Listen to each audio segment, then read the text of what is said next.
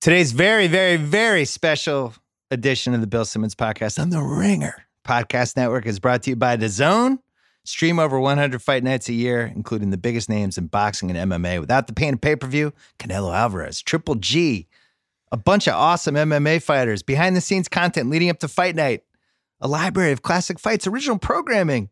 Oh, wait, an MLB Rip Around show called Change Up every night of the week. All of it is available on almost any device. It's live, it's on demand. Download the DAZN app on your smart TV, tablets, wherever you want. Download it on the Apple or Android App Store. Sign up by creating an account. Start watching across nearly all of your devices. That is D A Z N, DAZN. We're also brought to you by Bud Light. Did you know not all alcohol products are required to list their ingredients? That was news to me. Bud Light changing the game. They believe that we deserve to know our beer's ingredients, so they put an ingredients label right on their packaging.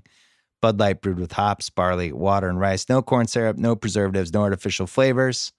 Find out what ingredients are in your beer, Bud Light. Enjoy responsibly. We're also brought to you by TheRinger.com, the world's greatest website. And this is really, I mean, this is our week. Thrones, NBA playoffs coming up. This is it. This is this is our wheelhouse. So check it out. Check out all of our awesome podcasts, including the Ringer NBA show, Binge Mode, Game of Thrones. That got cranking again. We're gonna have a pre-cap episode on the Recappables that we're gonna do before uh, each Game of Thrones episode. That's happening. 25 greatest moments of Game of Thrones picked by Mallory and Jason getting broken down. And then Sunday night, right after Game of Thrones ends, literally right after they do the coming attractions for next week, go to Twitter at Ringer or hashtag Talk the Thrones. Our post game show is back. Mallory Rubin, Jason Concepcion, the one and only Chris Ryan, binge mode and the watch. It's a it's a, like a crossover episode with Thrones. I mean, it's everything you'd want. We uh we have bought a new table for this year. The set looks a little nicer. Very, very, very excited about this. So you watch Thrones, try to figure out what the fuck happened, and then you go right to our right to our Twitter account, and you can watch the live show. And if you're a little late, maybe you wanted to watch another HBO show, watch a little NBA playoffs, watch Billions, whatever you wanted to do, it's there. You just go afterwards and start it up, and it's on demand after it's uh, not live anymore. So there you go. All right, coming up, this is the second version of this podcast. We actually had another version of it where it was Stugotz and then Michael Lewis, the awesome acclaimed author. But then Magic Johnson gave the weirdest press conference, um, not only of the year, but in the recent annals of NBA history. It was really one of the strangest NBA days we've ever had. So we are now taping this at nine o'clock Pacific time on Tuesday night. We just had a whole bunch of basketball, just watched Oklahoma City and do an improbable comeback where Houston had a chance to lock up the number two seed and blew the game at the end. Dirk's farewell was amazing. Um, a dramatic Pistons Grizzlies game that had top eight pick ramifications for the Celts. Uh, I watched a lot of basketball today, but the Magic press conference trumped anything. So Chris Mannix is going to come up. We're going to talk about that. And then Stugotz, Jon Weiner from uh, the Dan Le Batard show, who I've been dying to have come on forever. He's going to come on to talk about Dwyane Wade. This is going to be an awesome, awesome basketball podcast. But first, our friends from Pearl Jam.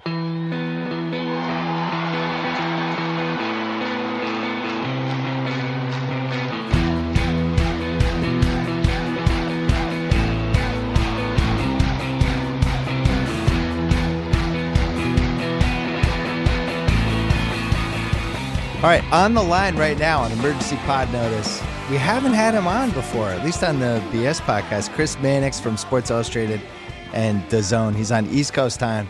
It is midnight. It's past midnight East Coast time, but I feel like this is the biggest, weirdest NBA story of the year. Magic Johnson stepping down from the Lakers. What was your reaction, Chris Mannix? Out of nowhere, man. Like last regular season game, you're thinking you know, Dwyane Wade done, Dirk Nowitzki done, and Magic just pops out before the meaningless Lakers Blazers game and announces that he's quitting. Like, I mean, this you can get into all of it, peel back all the layers, but man, like this is just this just is such a Magic Johnson thing to do because you know, this is the guy that was like, you know what, I don't want to be a head coach anymore, so screw it. Uh, you know what, I don't want to work hard at being a talk show host, so screw it. Uh, I, and now he doesn't want to, you know, do the work required to be an NBA executive. So this is kind of on brand for Magic Johnson. I've thought that he was going to scale it back. I did not think there was any way in hell that Pelinka and Magic were going to be in charge of the Lakers this summer. Either they were going to get rid of one, um, get rid of both, or have Magic scale back and get rid of Pelinka. It was some sort of one of those three options was happening. And I actually predicted on this pod last week or the week before that I thought Magic was going to scale back considerably. Did not expect not only what he did, but how he did it. I, let's be honest, super unprofessional. Didn't even tell yeah. Jeanie Buss.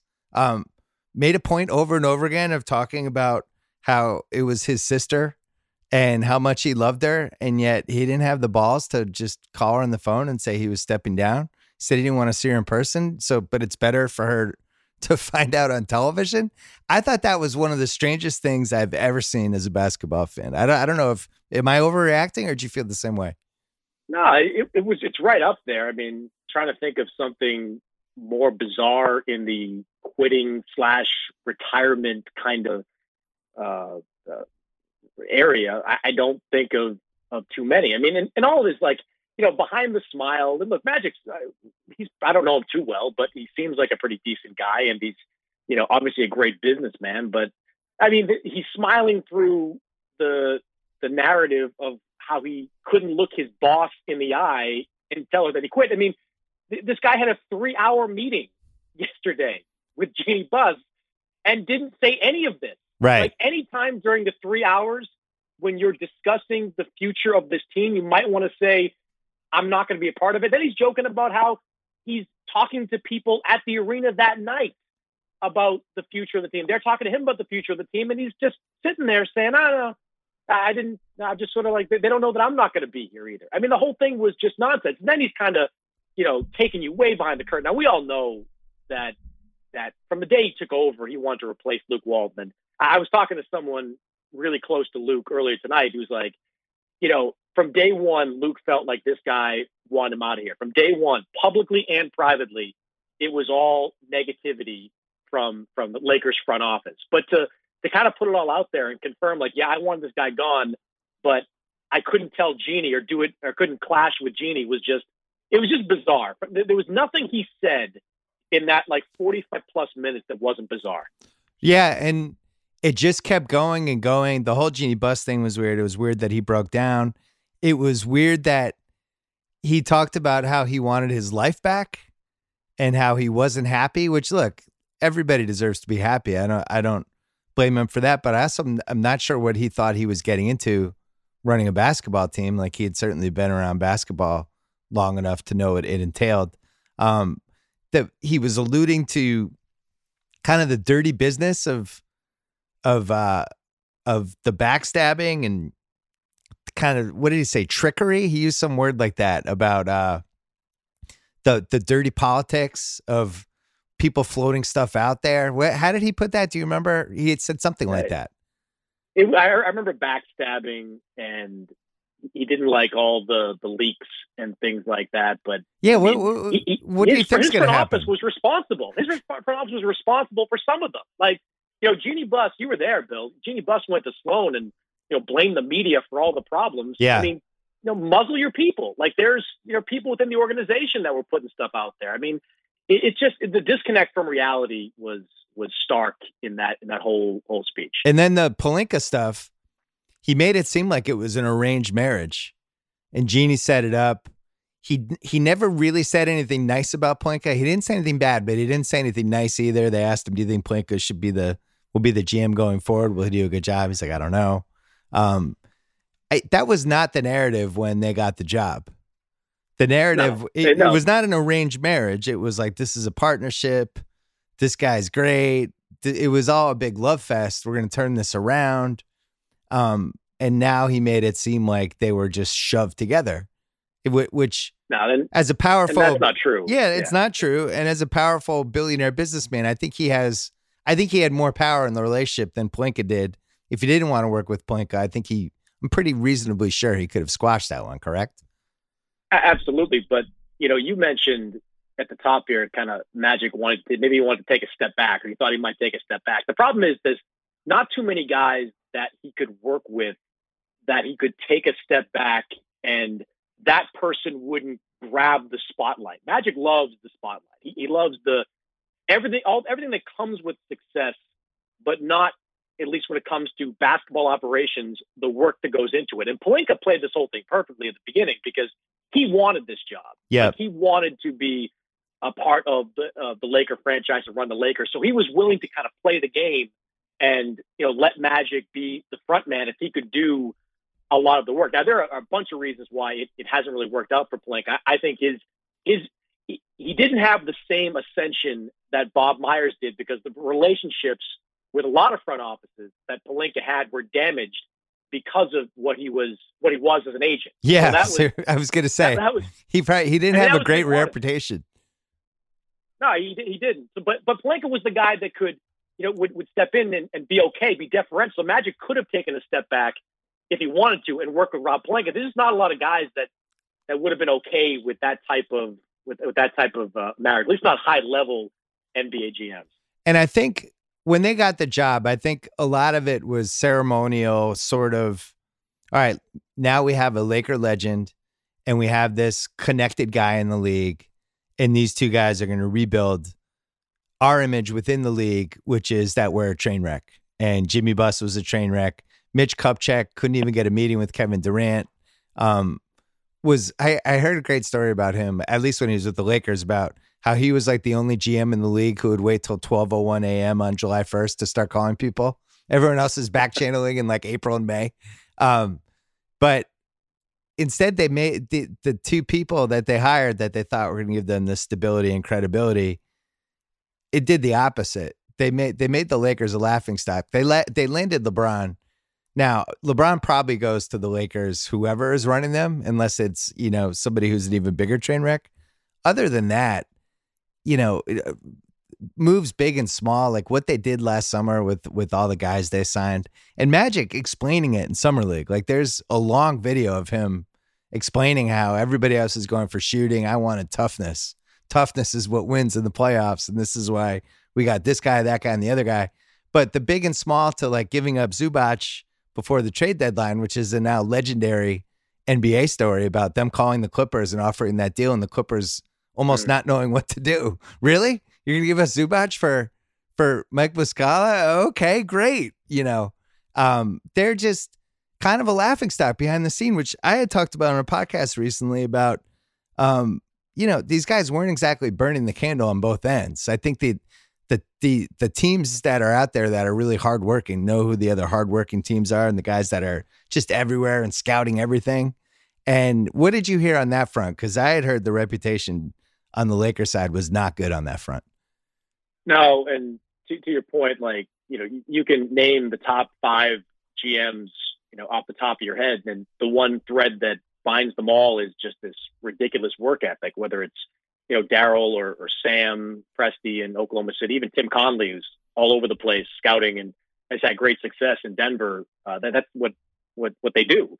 Uh, and Magic never had that reputation. I think another part of it too, though, is that, you know, I, I don't know who, what, what, the titles were of the guys that worked under Rob Pelinka, but he didn't have a very deep staff. No. He didn't have, I think, a, a, a true defa- assistant GM there. And all, all the great teams, and, and it's more important when you're a new front office with complete novices at those positions. You got to fill it out with really good, experienced hands. You've got to have the the depth of the staffs of of Utah or, or, or San Antonio to in, in, general. But when you have that young a front office, you, you got to do that. And I think that was a big problem too. I don't think Rob's been very trusting of of bringing in kind of a, a, a, top level assistant underneath him. And I think that's been problematic for their finding guys too. To their credit, though, Bill, they, they have drafted pretty well. I mean, yeah. they, have made some mistakes in the trade front, but the draft has worked out real well for them over the last couple of years, except for the obvious fact that if they had taken Jayson Tatum over Lonzo Ball, maybe they're not in this situation right now because they could have made a,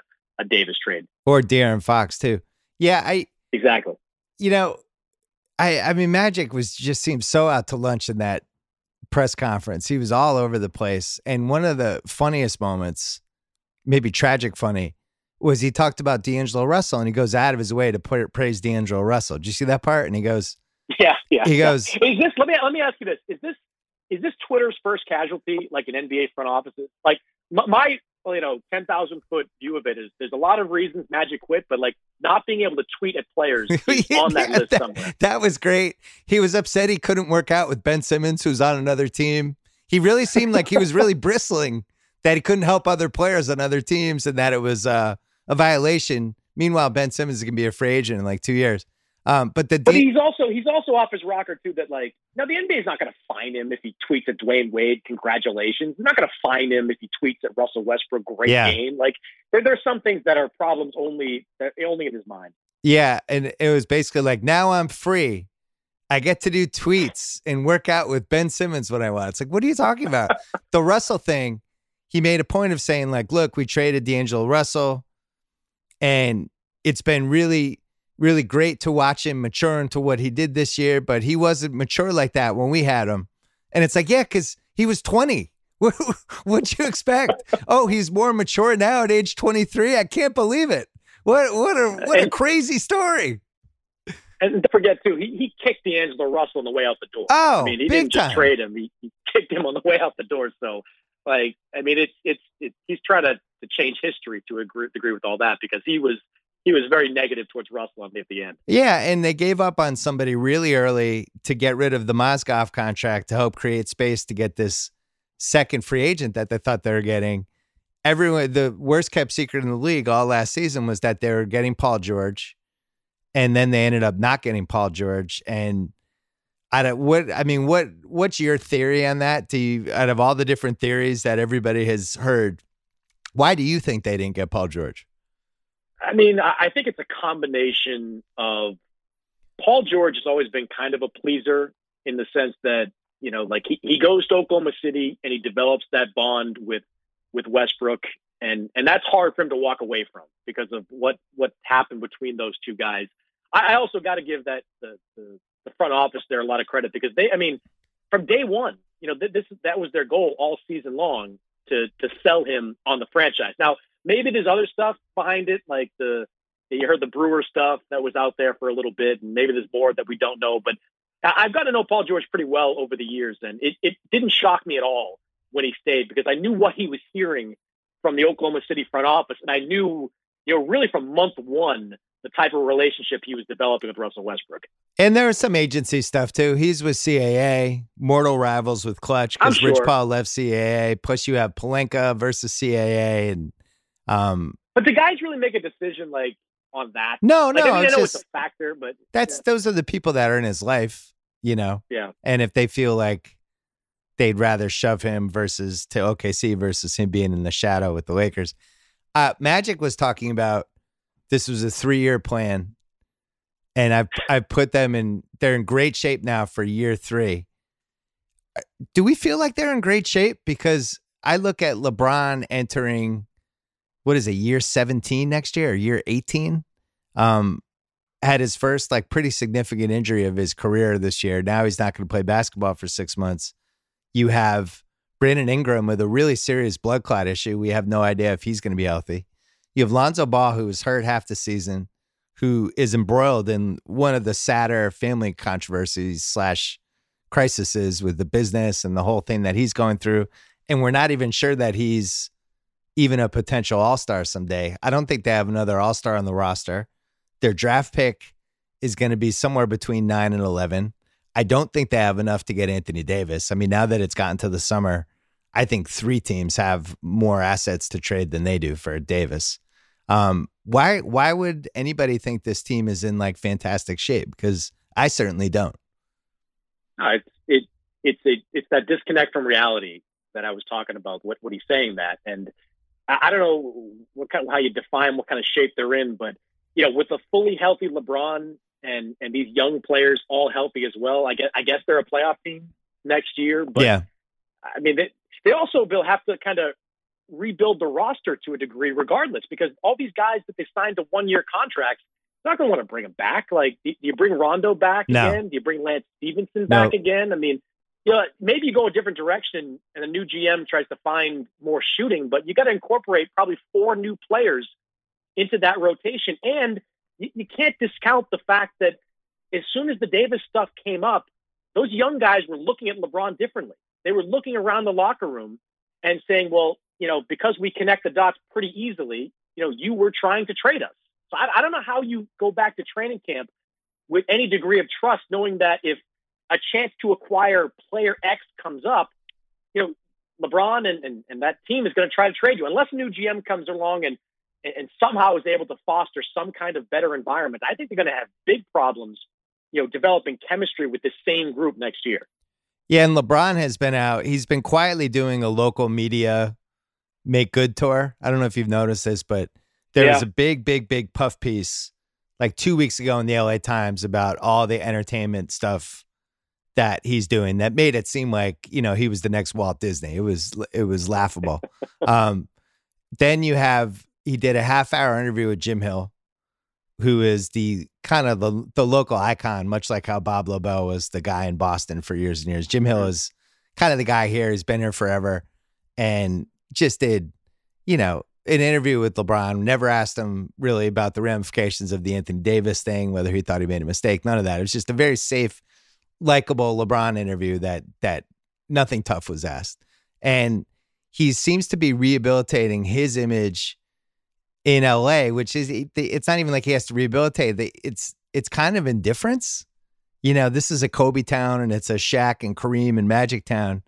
And the attitude I think with the Lakers fans was kind of like you're a Laker now and LeBron's whole attitude was I'm LeBron James and it never seemed like that totally meshed never felt like LeBron was a quote unquote Laker, you know? And I, I don't know how you rebuild that, especially if stuff comes out, which was my next question. Do you think it comes out that part of the reason Magic did this was because he didn't click with LeBron? They weren't on the same page. He didn't like the people, the influences LeBron had. He didn't really talk about LeBron that much in this press conference, which I thought was interesting. What'd you think of that whole part? Yeah, he, he didn't. And I, I'm sure there's that's you know dealing with not LeBron, but everything that comes into being part of LeBron James' operation is is difficult for any GM, as we've seen in his last two stops. But I just I keep going back to what we know about Magic that Magic Johnson just really likes being Magic Johnson. Yeah, and he took the Laker job because who wouldn't? I mean, it's his franchise. He's not only being empowered as the the man when it comes to basketball decisions, but you know, given license to hire a Pelinka to to do all the stuff he doesn't want to do, and then you know, kind of realize that you've got to hop on planes and travel to like Croatian gyms, right, and be on the phone with you know head coaches in you know Austria to hear a little bit of something to be able to draft the guys that you need to draft. You have to kind of start new relationships with guys you probably never thought about starting relationships with,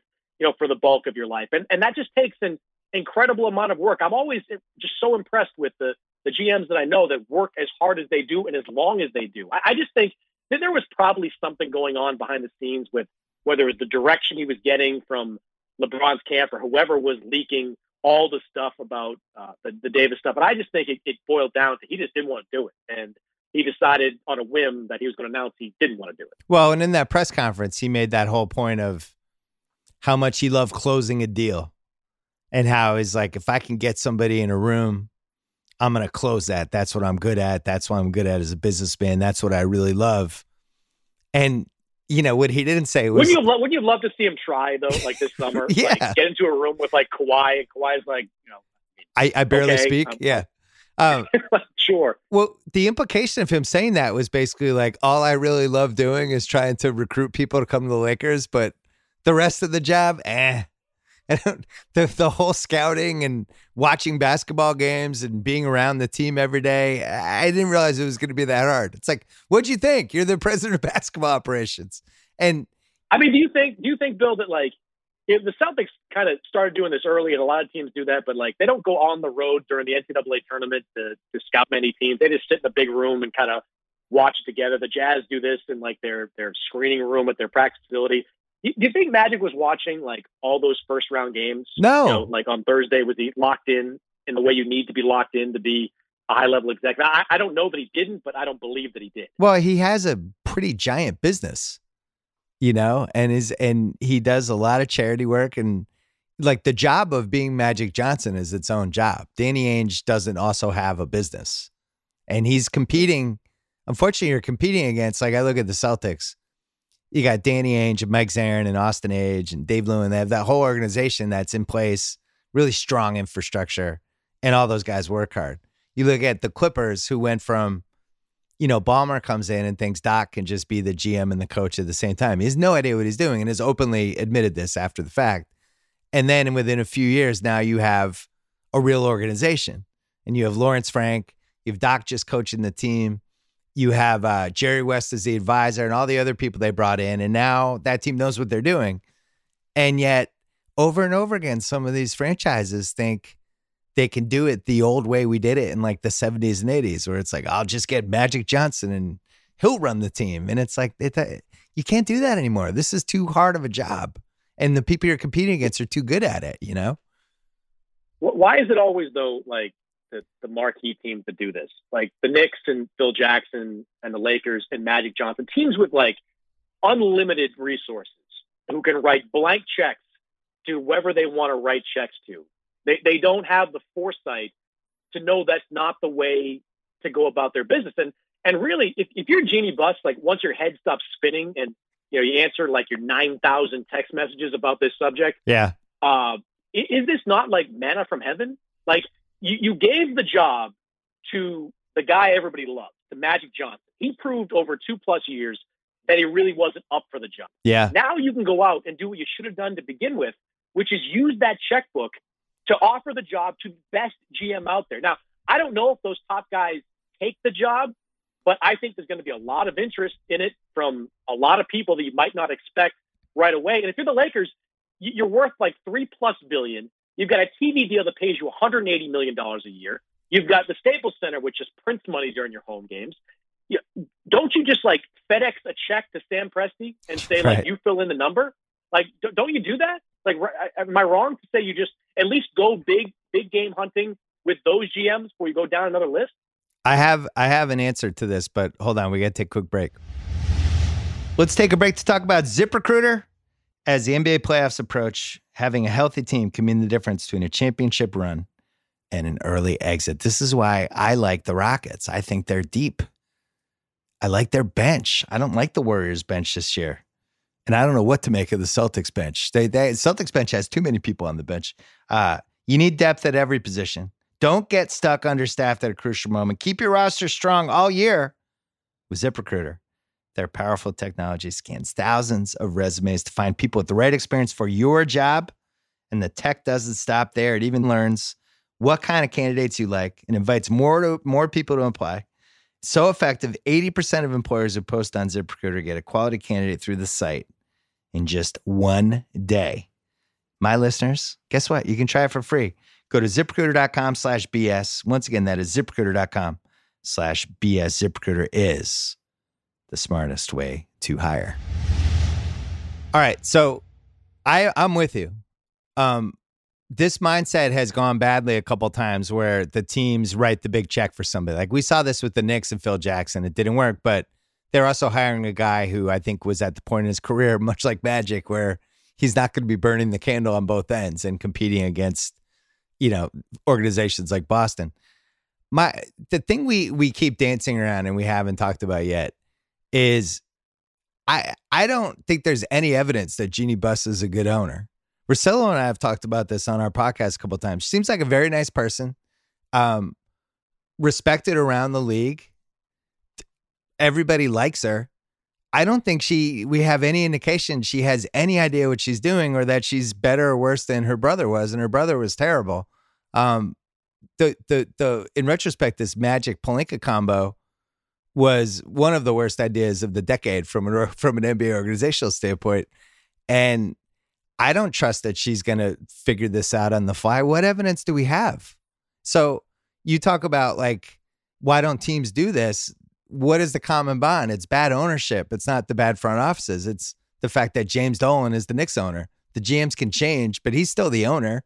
The Buss family, since Dr. Jerry died, the GMs can change. They're still the owners. And I don't know. I, I think bad ownership is insurmountable. We had it in Boston, remember way back when with uh with that with Paul Gaston, the guy before Wyc. Mm-hmm. Remember? Mm. Does that Vin Baker yeah. trade to save a million dollars. And meanwhile, Vin Baker has like a serious alcohol problem. And that trade, the combination of that trade, then that leading to Raef LaFrentz with the Antoine. I mean, that set the team back five years. Um, you can't recover from stuff like that. So I, I, for me, it's like I always goes back to the owner. Who are the really bad owners that who have actually had sustained success? Not Robert Sarver. You know, you go down the line, it's like the owners are always follow the owners. Yeah, you're either you know a known commodity as a good owner or an owner that just hires good people and stays the hell out of the way. That's what Peter Holt was for for decades in in San Antonio. Just you know, wash his hands of everything loud pop and RC to kind of do everything down. I, I am I am willing to give Jeanie kind of a mulligan here, um, sure, because she wrestled control away from from her brother. She hasn't free spent. I mean, the Lakers are still in a good position cap wise. Um, True. So, so this was a whiff. Like, I'll, I'll, give her another opportunity to do the right thing. But it, like, if she goes out and you know hires Kobe of all people, or, or like, you know, says like, I'd like a- a- AC Green to be the assistant. I, I don't know if she does does one of those things. Then you can sit back and say, all right, well, maybe she doesn't really understand what it takes to win in today's NBA. I think she's been really, really, really good at working the media. Um, I think that's been her best skill so far. I also think like we don't know for sure if she's a bad owner yet. The evidence is pointing that way, but like you said, maybe this is her mulligan. Steve Ballmer was not a good owner the first two years he owned the Clippers, and I mm-hmm. think he's become a good owner. And I think Wyc Grousbeck the first two years with the Celtics was not a good owner, and I think he eventually became a good owner. I, I think there's a learning curve with this stuff. I always call it new owner syndrome, um, where those first two years they think they have it all figured out and they don't in her case, it did seem like part of the reason she hired Pelinka and Magic was to stay out of the way and to let them do, you know, basically carry the water and and you know, they just weren't ready to do it. I I I still feel like there's more to this story, don't you? Like this is just too weird that just on a whim he decided to resign and not tell her. That, that my red flags are going off, put it that way.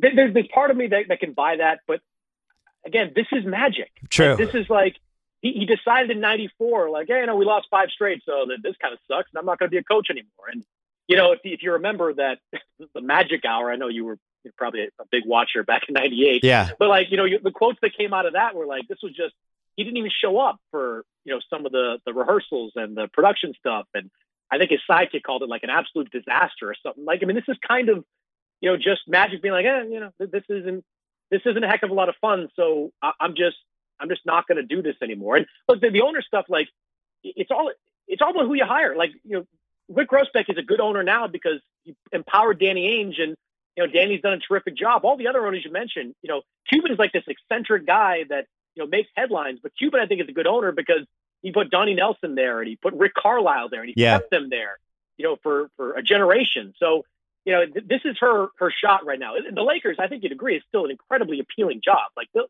there'll be people lining up to to get this job. Uh, and this is going to be just a, a, massive decision for her. Well, and they have cap space, and they still have somebody who, if he can stay healthy for a whole year, is still one of the best five offensive players in the league, and is still LeBron. I don't know what, I, am wondering what, what, you like. What like the hypothetical of like, what if Sam Presti takes the the Laker job? What does Sam Presti do with LeBron James on day one? Like, is he taking I, Rich Paul's phone call on on like who to sign or who to who to talk to? See, I I don't think somebody like Presti would take a job like that. I I think there's too many landmines between the age of LeBron, um, the the people around LeBron, and you know, you just watch their whole season get submarined, basically by Rich Paul doing a planned news cycle around Anthony Davis's trade demand, where you know I don't know if the Lakers knew that was coming or not, but that ruined their season, you know. And Gen- mm-hmm. did you see the quote Gentry had tonight?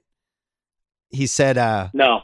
This is uh, from Nick Friedell's Twitter feed. He said, Gentry said the fallout from the Davis trade discussions for both the Lakers and the Pelicans was the most toxic situation he's seen in 31 years in the league. and he said uh basically like both just both teams were kind of in ruins after it. And it's true. That was Mm.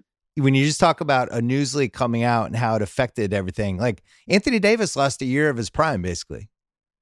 Mhm. He's 25 years old. This is year seven. Like you don't know. You could you could get hurt two years from now. If you don't have a lot of years, like when you're running at all cylinders. And he just gave one away because of the stupid trade that really we have no idea even how close it was to come through. I, I, I will never understand why they played it that way. Made no sense. Just do it in the summer. I don't- Yeah. Um, the, the the the only the only reason I think Presti would would consider a job like that is that I don't think he he sees himself as an Oklahoma City lifer. I don't think that's going to be his only job yeah, in his career. And and if he left now, he wouldn't be cutting and running on the Thunder. I mean, he, he'd have them set up for at least the next few years with with those guys signed. So the the timing might be okay for him to go, but. Uh, th- that would be the first phone call I would make. What about Ma- lure him out of Oklahoma? What about Masai? Uh, yeah, I, I'd probably go to him too.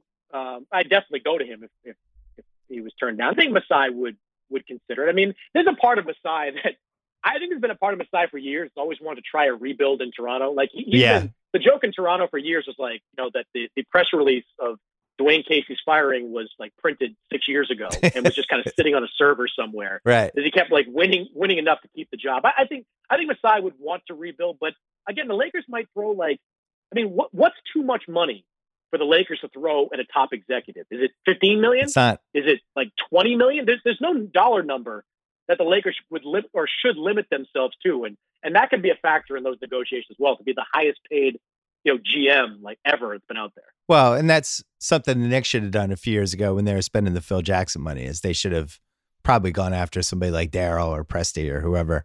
Uh, Jerry West, we think is too old. He's eighty one. I don't. I don't see Yeah, him being able to do the day to day anymore. He could be an advisor. either. I, I could see that. I don't, I don't see Jerry wanting to do all. Again, it goes back to all the things you have to do. And Jerry knows that too, because Jerry did it for a long time. He, he, I don't think Jerry. I think he might go back to the Lakers just because it'd be like his triumphant return. But I, I don't. I don't think he'd want that full time job. Bob Myers. I don't know, man. I don't, it's interesting if that whole thing kind of comes undone because Bob's gonna have, but like besides Kevin Durant leaving, like what do you do with Draymond Green this summer? Like if you have an opportunity Medication. To trade Draymond to trade him for like seventy five cents on the dollar to avoid paying him in twenty twenty, do you, do you jump on that opportunity Well, the and kind of reboot the thing around Steph and Klay? what one of the better fake trades is if there was some sort of Horford for Draymond straight up where they took a little extra money maybe they, they'd have to throw in a contract but whether that would be something that appealed to both sides Celtics getting you know maybe would be able to save some money whatever their plans are this summer and God only knows but um yeah I don't I, I couldn't I couldn't imagine Boston. It, Horford's so important to them. Like I'm around that team a lot. yeah Horford is like the one sane voice all the time. he's the, one- Like, he's the one sane human being well I, I was thinking more he's he's like 31 million dollars next year and if yeah, but I mean, I mean, who cares? Like if Kyrie, you know, winds up coming back, like at that Oh, point, God. money it shouldn't be an object. Well, I, you know, that's a team that's in flux. The Warriors are in flux. The Lakers are in flux. Like, really, everybody is in flux except for like three teams this summer. One one thing you mentioned about how Magic um, abruptly changes mind on stuff. This actually happened to me when I worked with him on uh, an NBA countdown. We we did that first year with him together, and then um, that summer, eh, sometime at some point during the summer, they decided to keep Wilbon on PTI and hire Doug Collins. And then Magic was staying. We filmed this whole commercial thing. We spent this whole day, probably three, four weeks before the season, where we filmed all these commercials to get ready for the season. Me, Jalen, um, Magic, Doug Collins was there. Um, and and then Magic quit with like like 10 days before the season abruptly because the Dodgers had made the playoffs and he was just like I I just I just don't want to do the show anymore and he just quit. And it was and it was kind of like this where it, it came out of nowhere on a Thursday night. I remember I was in New York City and I was devastated because I loved working with him. But this kind of reminded me today reminded me of that where it's just out of nowhere he just decided, yeah, I don't want to do this anymore. And that was it. And then it was just like carnage after.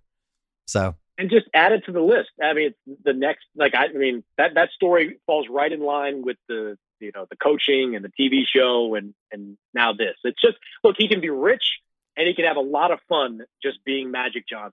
And he tried his hand at, at running the only franchise that would probably ever offer him that type of job. Right. It was a no brainer to take it at the time. He probably learned something from it. He'll never ever do it again. We'll never hear Magic resurfacing as an NBA executive yeah. ever again. Oh, I wonder if he resurfaces on TV because he was basically lobbying for a job. That, one of the many weird things in that press conference was he was lobbying for an ESPN job. I heard him say Amina, who used to be my producer there, who I'm still friends with, and he was calling her out in the press conference. Amina, do you have a job for me? I was like, what's going on? You're mad that other people were going for your job, and now you're trying to get a job when it, when they've hired all the people for the show for the season. Now you're trying to get their jobs. What's happening? It was so strange. I just, like, I just want to be I just want to be a fly on Luke Walton's office right now. Like who would have thought Luke Walton wins like a power struggle with Magic? Oh my god! Like that he's amazing. That he's the guy that that pulls it off. I mean, I don't know. I don't think. And before this even happened, I don't know how you felt about it, but I, you know, he was going to get fired. He knew he was going to get fired. Yep.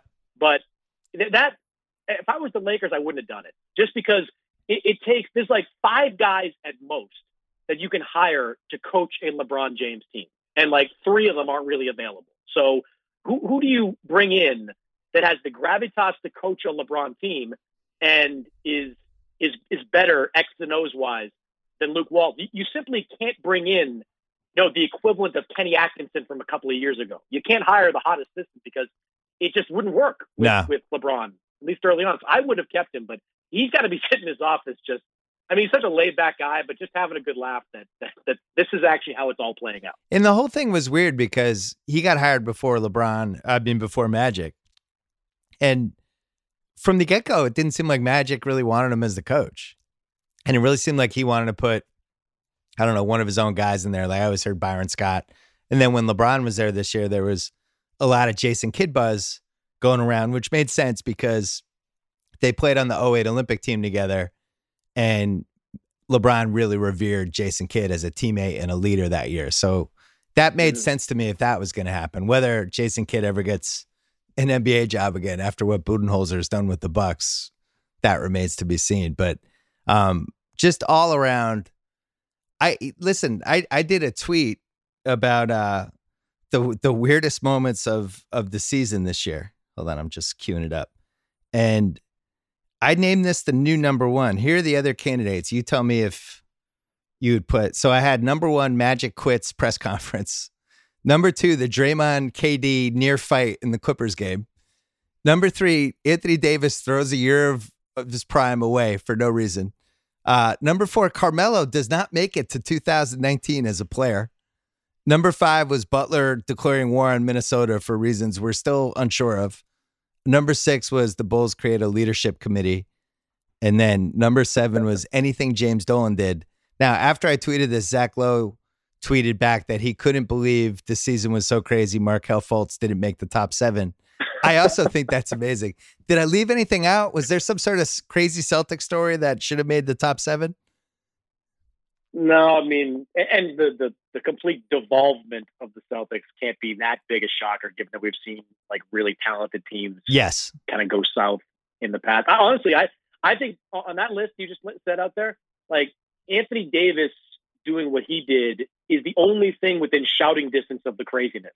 Like the Magic thing is is like a Grand Canyon sized gap between Magic and everybody else. True. like that story to me is that is that bonkers that two plus years in he just kind of says, you know, screw it, I'm going to go do something else. And the Lakers are, you know, looking around, wondering what to do with themselves. And I, I did love Bill. The Magic's like, I'm, I'm willing to sit in on the free agent meetings. Like, like a free agent's going to look at Magic who, who caused the new level of dysfunction there as some kind of reason to go and play for the Lakers. That was another one that just had me kind of doing the head slap, you know, while I'm watching it on TV. Oh my god. I I mean, I feel bad. I really liked Magic. I loved working with him that year, and I really yeah. thought he was a good guy. And it's just weird to watch somebody behave so strangely and almost like he didn't run it by anybody. It was like on a whim. Like he drove into work that day and said to himself, "You know what?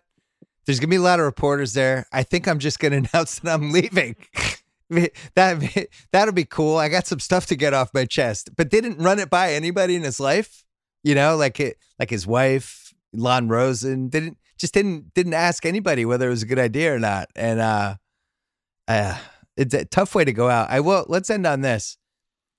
I think the Lakers, from really winning the 2010 title, which started the decade for them, and you go through what happened the next year, a really bad title defense where they get swept by the Mavericks. Uh, Andrew Bynum clotheslining JJ Barea in the last game, and just everything that happened that year. The next year, Kobe blows out his Achilles, and then you're talking, uh, really, they haven't. I don't think have been relevant as even a playoff anything for the whole decade. They haven't made the playoffs for six years. They have all these lottery picks only Ingram and Lonzo Ball are those the only two left out of all those choice lottery picks they have? This is yeah. This was uh this was a really really really bad decade. Like the Celtics had after um you know they had that brief comeback with the big 3 in 91 and 92 where they really were good enough to make the finals either of those years. 93 Reggie goes down in the playoffs, never see him again, then he dies. Um then it goes through you know, the ML Carr era, Pitino. That was a really dark eight year stretch that included the best player in the team dying tragically. Um, and I think that was probably all things considered, the totality of it, a little bit worse than this, but this feels just as bleak. Uh, I guess the difference is at least they still have LeBron James and there's still something to build around with cap space. I think Kawhi goes to the Clippers. KD goes to the Knicks. I don't know where Kyrie goes. Um, I guess the cap space, I'm just not sure what that translates into. And it, and they could be in a situation like they were last year where they just couldn't get anybody. Like, do you think it's more realistic they get somebody or they don't get somebody? No, I, I think it's more realistic they don't. And uh, a smart GM won't go out there and, and spend, like, won't become like, you know, Ernie Grunfeld circa 2016, where it's like, well, we've got this money everybody turned us down, so let's give it to the 2019 version of Ian Mahinmi, right? Um, and, and, Andrew Nicholson. I, I think a, a, smart GM that that they would hire would just pour money back into one year contracts. The, the problem, like that, that the Lakers now have is that, like on an organic clock, they're they're not in a bad place, right? Like you know, if, if Ingram comes back from this injury, and, and I'm with you by the way that that the blood clot thing is scaring a lot of teams. I don't know how tradable he is until you know all these medicals come back. Right come back clear. But like if if he, you know, if, if they just were like growing this team through these young players, I wouldn't mind the kind of track they're on. But they're on a LeBron clock too, and that's what makes everything, you know, so dysfunctional and so discombobulated down there. So I, I don't I don't know. Do they? I mean, does does a new GM who, who isn't as qualified as he go out and like offer Jimmy Butler four years in the max? Like, I mean, that that's risky. Uh, does he, you know, does he overpay for some of these second tier guys? I don't know. I mean, I don't think they're going to get one of those top tier guys. Everything you said, I agree with with with Kawhi. Uh, unless they get to the finals in Toronto, I think that might make things interesting. Uh, Durant in New York, uh, who knows with Kyrie, but I don't think the Lakers are on the top of anybody's list. In fact, when you know all my my reporting over the last six months is that they're not on the top of anybody's list right right now for, for different reasons, but they're just not there. Well, in the worst case scenario, if you're a Laker fan, is they're so desperate to salvage some sort of contending atmosphere around LeBron, that that's when you talk yourself into some really bad contracts. That's when Jimmy Butler, you end up four year max and you're not even competing against anybody because you're just so desperate to get the second star. And ironically, the last thing they need is another wing player. What they really need yeah, is is somebody who can rebound and protect the rim, which those guys and, are really hard year, to find. What year of what year of Jimmy Butler are you paying for past performance? Like year two?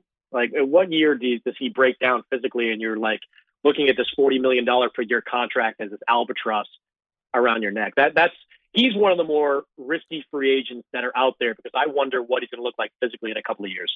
And I think Draymond is actually realistic for them if the Warriors decide to move on from that and decide to move on from him for cap space and whatever else.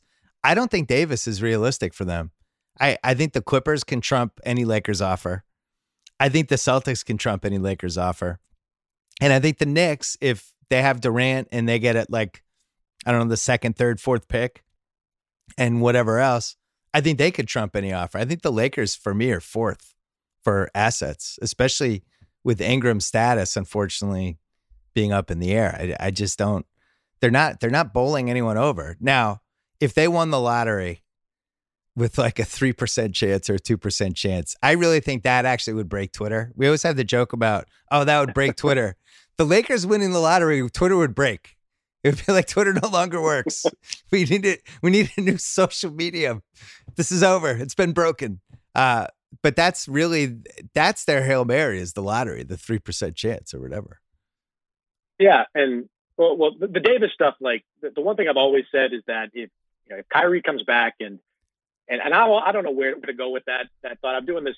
I just filed actually yesterday this big Celtic story for the magazine next week, and you know there's a lot of people at the top that still believe he's going to be back, and the, the, amount of communication they have with him is surprising. How much they talk to him on a daily basis, yeah, individual level.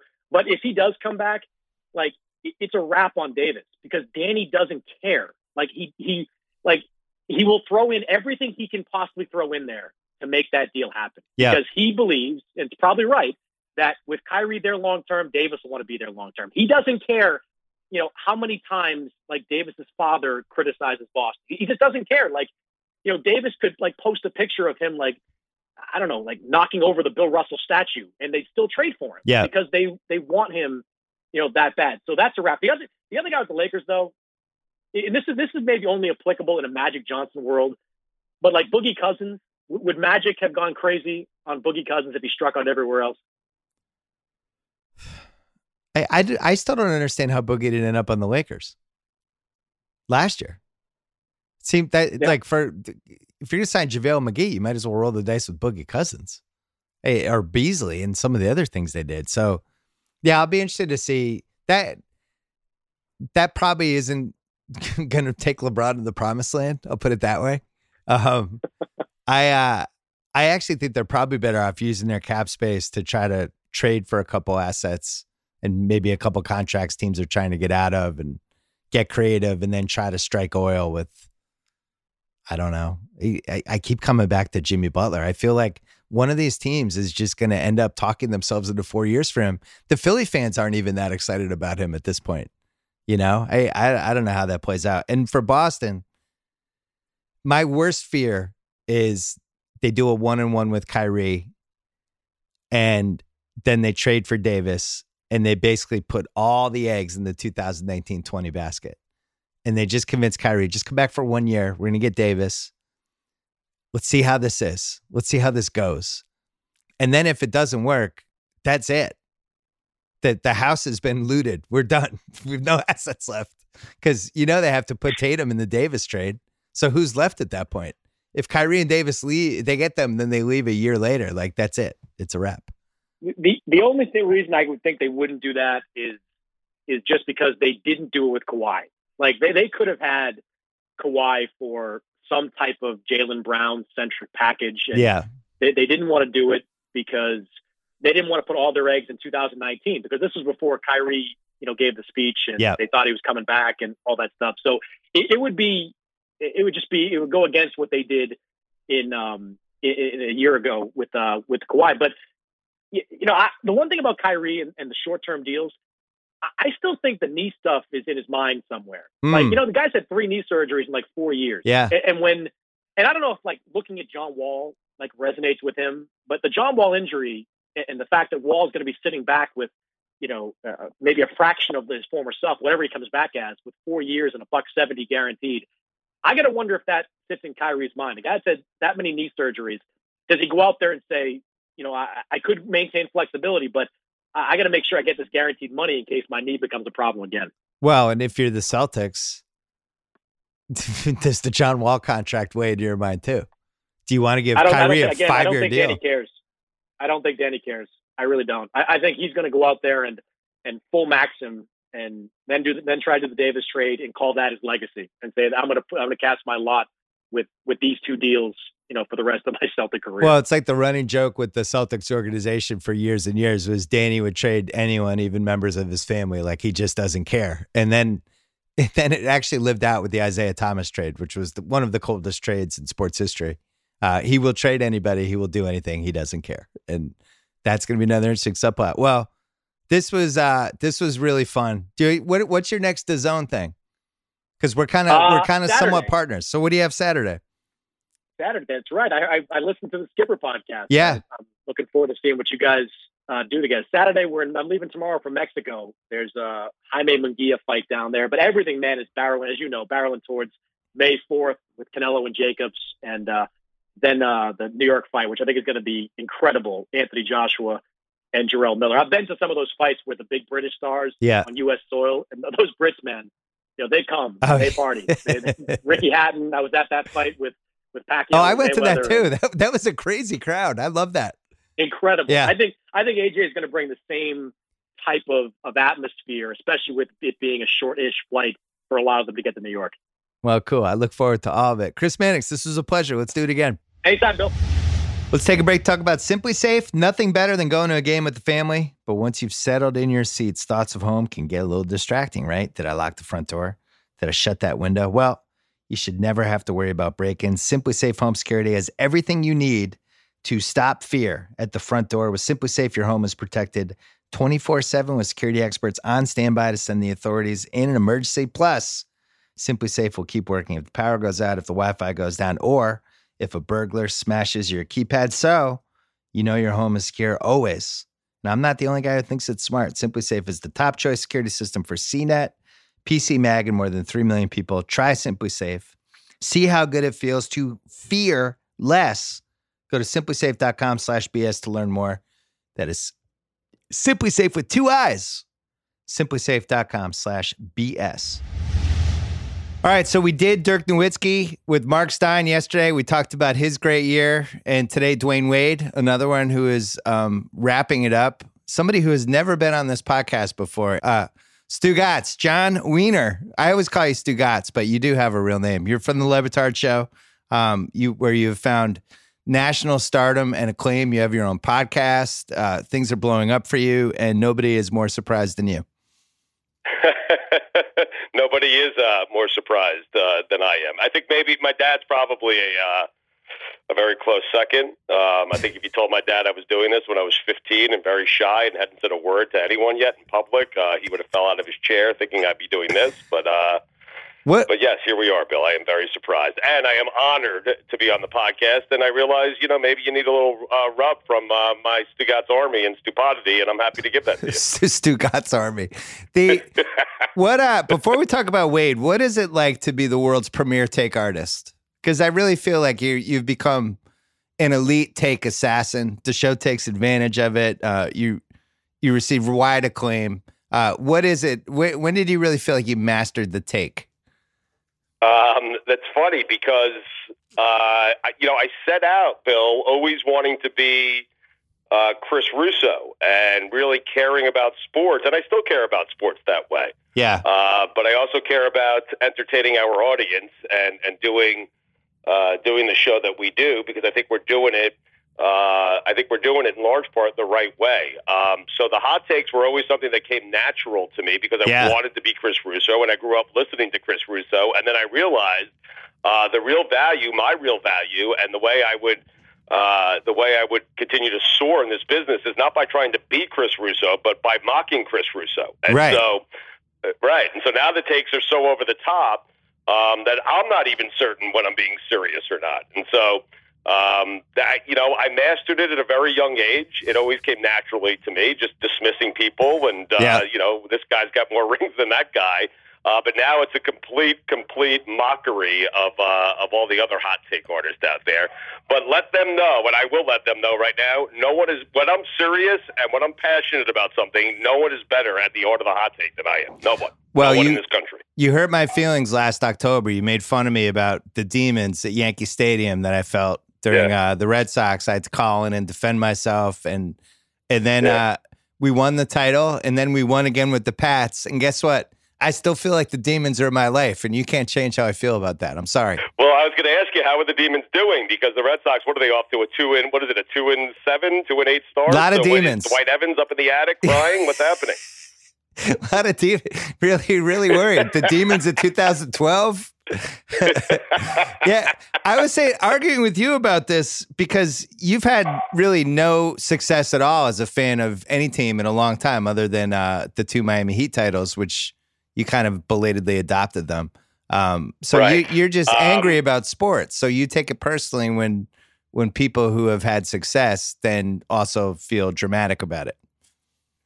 Uh, I do, and listen, you know, it's I'm, I'm not really a Heat fan. I'm I'm a Knicks fan, but you know, I've kind of adopted the team just from living down here. Um, but Bill, it's easy to be angry when you root for the teams that I root for, and it's easy to, to you know to, to sculpt the art and craft the hot takes when you're a Mets fan, a Jets fan, a Knicks fan.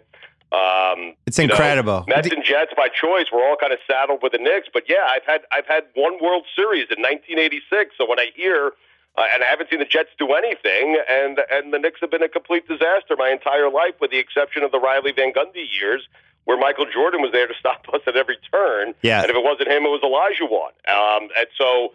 I've had nothing to hold on to, nothing to latch on to. I haven't seen too much success, and so yeah, it drives me crazy uh, when you talk about your fucking demons after winning. You know, I don't know how many World Series and Super Bowls you've won since A lot. 2000. I, but I, know it's I a lot. count. Yeah. Yeah, yeah, you lost count, right?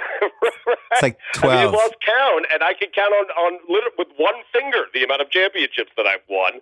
Uh, and it was in '86, and, and that felt good because it came at the expense of your Red Sox. You know, my dad's a Red Sox fan, by the way, so uh, Oh, Jesus. he hasn't he hasn't mentioned the demons in, in, in a decade, Bill, because he knows better. Like, he, knows, Right. he, he knows I'm going to come after him if he talks. He's a smarter man than I am.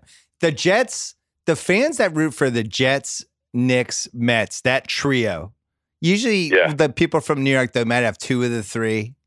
Um, best case scenario, is zero of the three. And it's the rare species that has all three. Sean Fennessy, who uh, is the editor in chief of The Ringer and our chief content officer, he ha- he roots for all three. And he is probably the most bitter sports fan I know in my everyday life. I'm not with you every day, but it really is a special level of of bitterness. Like when the Patriots do well, especially because the Pats and Jets were like dead even there for, you know, through 2000, um, just for Right. futility, and then all of a sudden the Pats ascend. Um, he really, really hates the Patriots, like in a real visceral way, which I know you identify with. Like you have real hate in your heart for some of this stuff, right? Yeah, I do. It's it's it's funny more so the Patriots than the Red Sox because I you know I've seen the Mets win a World Series and, Against and the they Red won Sox. it against the Red Sox Yeah. and it's it, it was a legendary series. Um, and so with the Jets, you're right. Like I don't think people realize, Bill. In fact, I'm guessing most don't. Um, just how bad the Patriots were leading Yeah. up till 2000. They were the Jets. In fact, the Jets were probably better for, You for were. a long stretch of time. Yeah, hundred percent. You had more. The Jets had had won a Super Bowl, and you had had like a signature. Your signature player was Joe Namath. Our signature Yeah. player was John Hannah, the left guard. That was our guy. Right. So, so Hog but Bill, I wasn't alive for that Super Bowl. Like I was born after the Jets won their Super Bowl, so Yeah. I've never, I haven't been alive for the Jets, let alone win a Super Bowl. They haven't played in a Super Bowl. Um, you know, the best thing, the, the the best years for me were were the Richard Todd years. um, and then fast forward more recently to, to Mark Sanchez and Rex Ryan Oh, going to God. back-to-back AFC championship. I mean, how sad is So, that? like Bill, you're in a shitty place if, if when you look back at your organization, uh, like I do with the Jets, and you say to yourself, "Wow, the best coach we ever had was Rex Ryan." Like that's like yeah, that's why we walk around and we're miserable. And then you know it doesn't help matters that the Patriots, the one team that we can kind of laugh at and look down to, um, yeah, it, doesn't help that you have the greatest quarterback that's ever lived, combined with the greatest coach who's ever lived, and you've won five Super Bowls. And and yeah, it's not the Red Sox that drive me crazy; it's the fucking Patriots. It's Tom Brady. I need Be- I need Brady. I need Belichick. I need him out of my life. I need him out of my life right now. And and it feels like they're going to be in my life for at least another decade. Yeah, don't be, don't Like rule out Brady, Brady. just starting? Like uh, have we entered Brady's prime? Where are we with Brady, Bill? Brady, Brady might not be a human being. It's very possible, like uh, he might might be some sort. When watching that Facebook Tom versus Time thing, like he's really just this alien machine that was created to play football, and that's all he cares about. You know, he's he's in shape. All he does is work out and eat the right things and take care of himself and train to play football. And it's he wasn't even that good in the playoffs in the Super Bowl, at least. Um, he was good in the other two games, but um, he's gonna be 42 this year, And Right. the one thing we've learned about sports over and over again, which you know now we're seeing with Nowitzki and to a lesser degree Wade, is like it has to end at some point. It always ends for everybody. This is just the way it goes. And yet with Brady, it's hard to see a finish line because he looks better than ever. He has more hair than ever. Um, Right. He's still he's won three Super Bowls the last four years. It's hard to see where the finish line is. I don't know. Yeah, and it's funny. He's got more hair than ever. That's funny. Um, yeah, and he looks better than ever. And Yeah. so, like, I was talking about this with Le Batard on our show. Um, if I told you in a weird, strange world, like if you had a a a, a prop bet, a future bet, uh, ten years ago, who's going to retire first? The Patriots tight end or the Patriots quarterback who's already been in the league for ten years? It's amazing. and you took Tom Brady at plus one billion. Congratulations! Like, like think about that. Gronk retires, you know, before Tom Brady. If I told you ten years ago who's going to retire first, Bill Gronk or Tom Brady, uh, you would have told me Brady, and you would have laughed me out of the room. Like There's an even better crazy. version. And if you want to chalk it up to you know nutrition and working out and all the right food, uh, go ahead, feel free. I chalk it up. To that doctor who's no, uh, no longer allowed to stand on the sidelines. Okay? There- there's a better version of that prop bet that my buddy Hench came up with when they drafted Gronkowski. So second Right. round, right? Goofball from Arizona with a bad back. If you had said Rob Gronkowski will make the Hall of Fame before Tom Brady does, but they'll both make the Hall of Fame. That would have been like, what would that have been like five billion to one? Because he would have, you had to play at least nine seasons, right?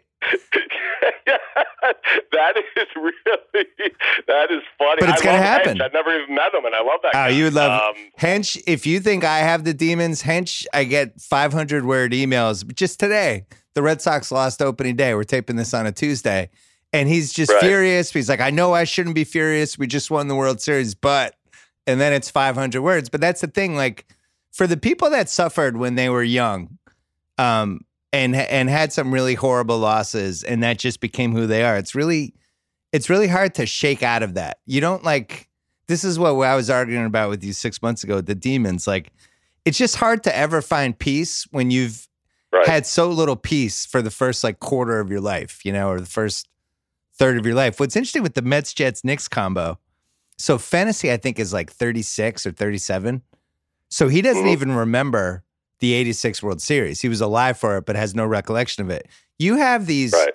these fans for those three teams who are now late 30s who have no recollection of any happiness. Where like you know, Vinny Testaverde almost beating the Broncos in 98 is one of their top 5 highlights.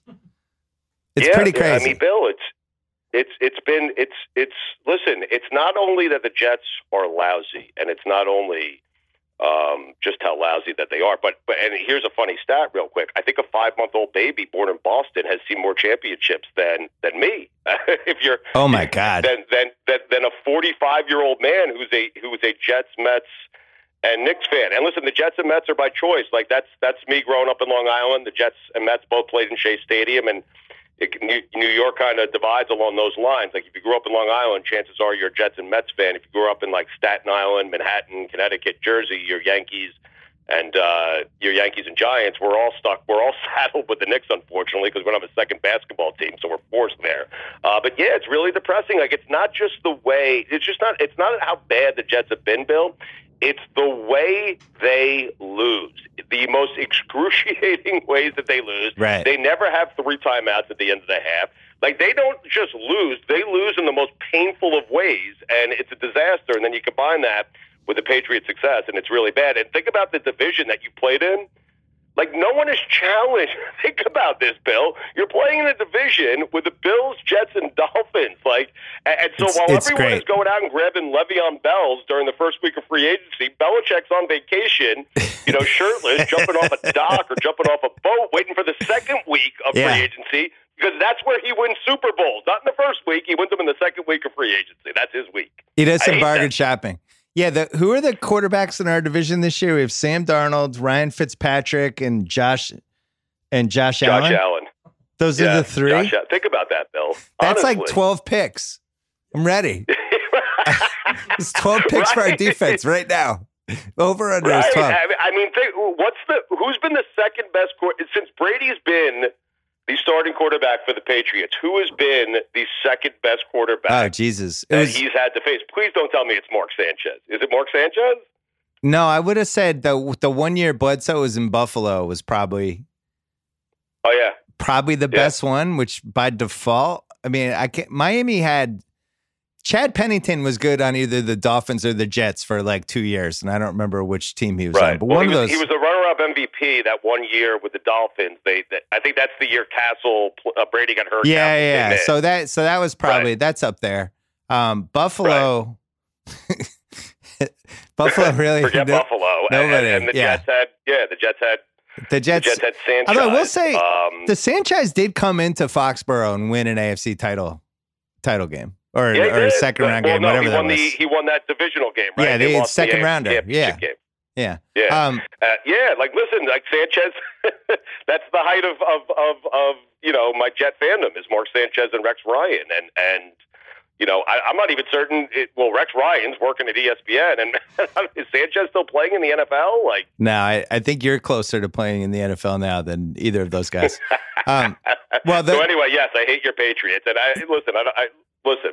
Wherever Mosi Tatupu is, right? If he's in your attic, I don't know where the fuck he is, but I don't care. the Like, I- I demons. just- I, Yeah. I, I don't care about your demons anymore. well, Bill. you're. like, you, I'm going to I make you care. Bill, help me out because eventually the Jets are going to get lucky and win. Are you telling me that five Super Bowls or two Super Bowls, they're not going to erase the last 45 years of misery I've gone through? Yeah, well, six, mate. Yeah. I don't know.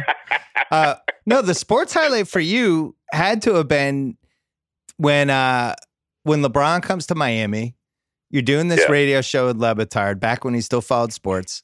The two of you Mhm. are are so excited about the LeBron thing, and then all of a sudden, um, America turns, and you become the wrestling heels for eight months, followed by the collapse in the eleven finals, and people like me coming on your show being like, "I told you so. You can't win with three guys," and then you proceed to win titles the next two years with both middle fingers raised in the air. Everybody's shitting on Yeah. your fans. They show up late.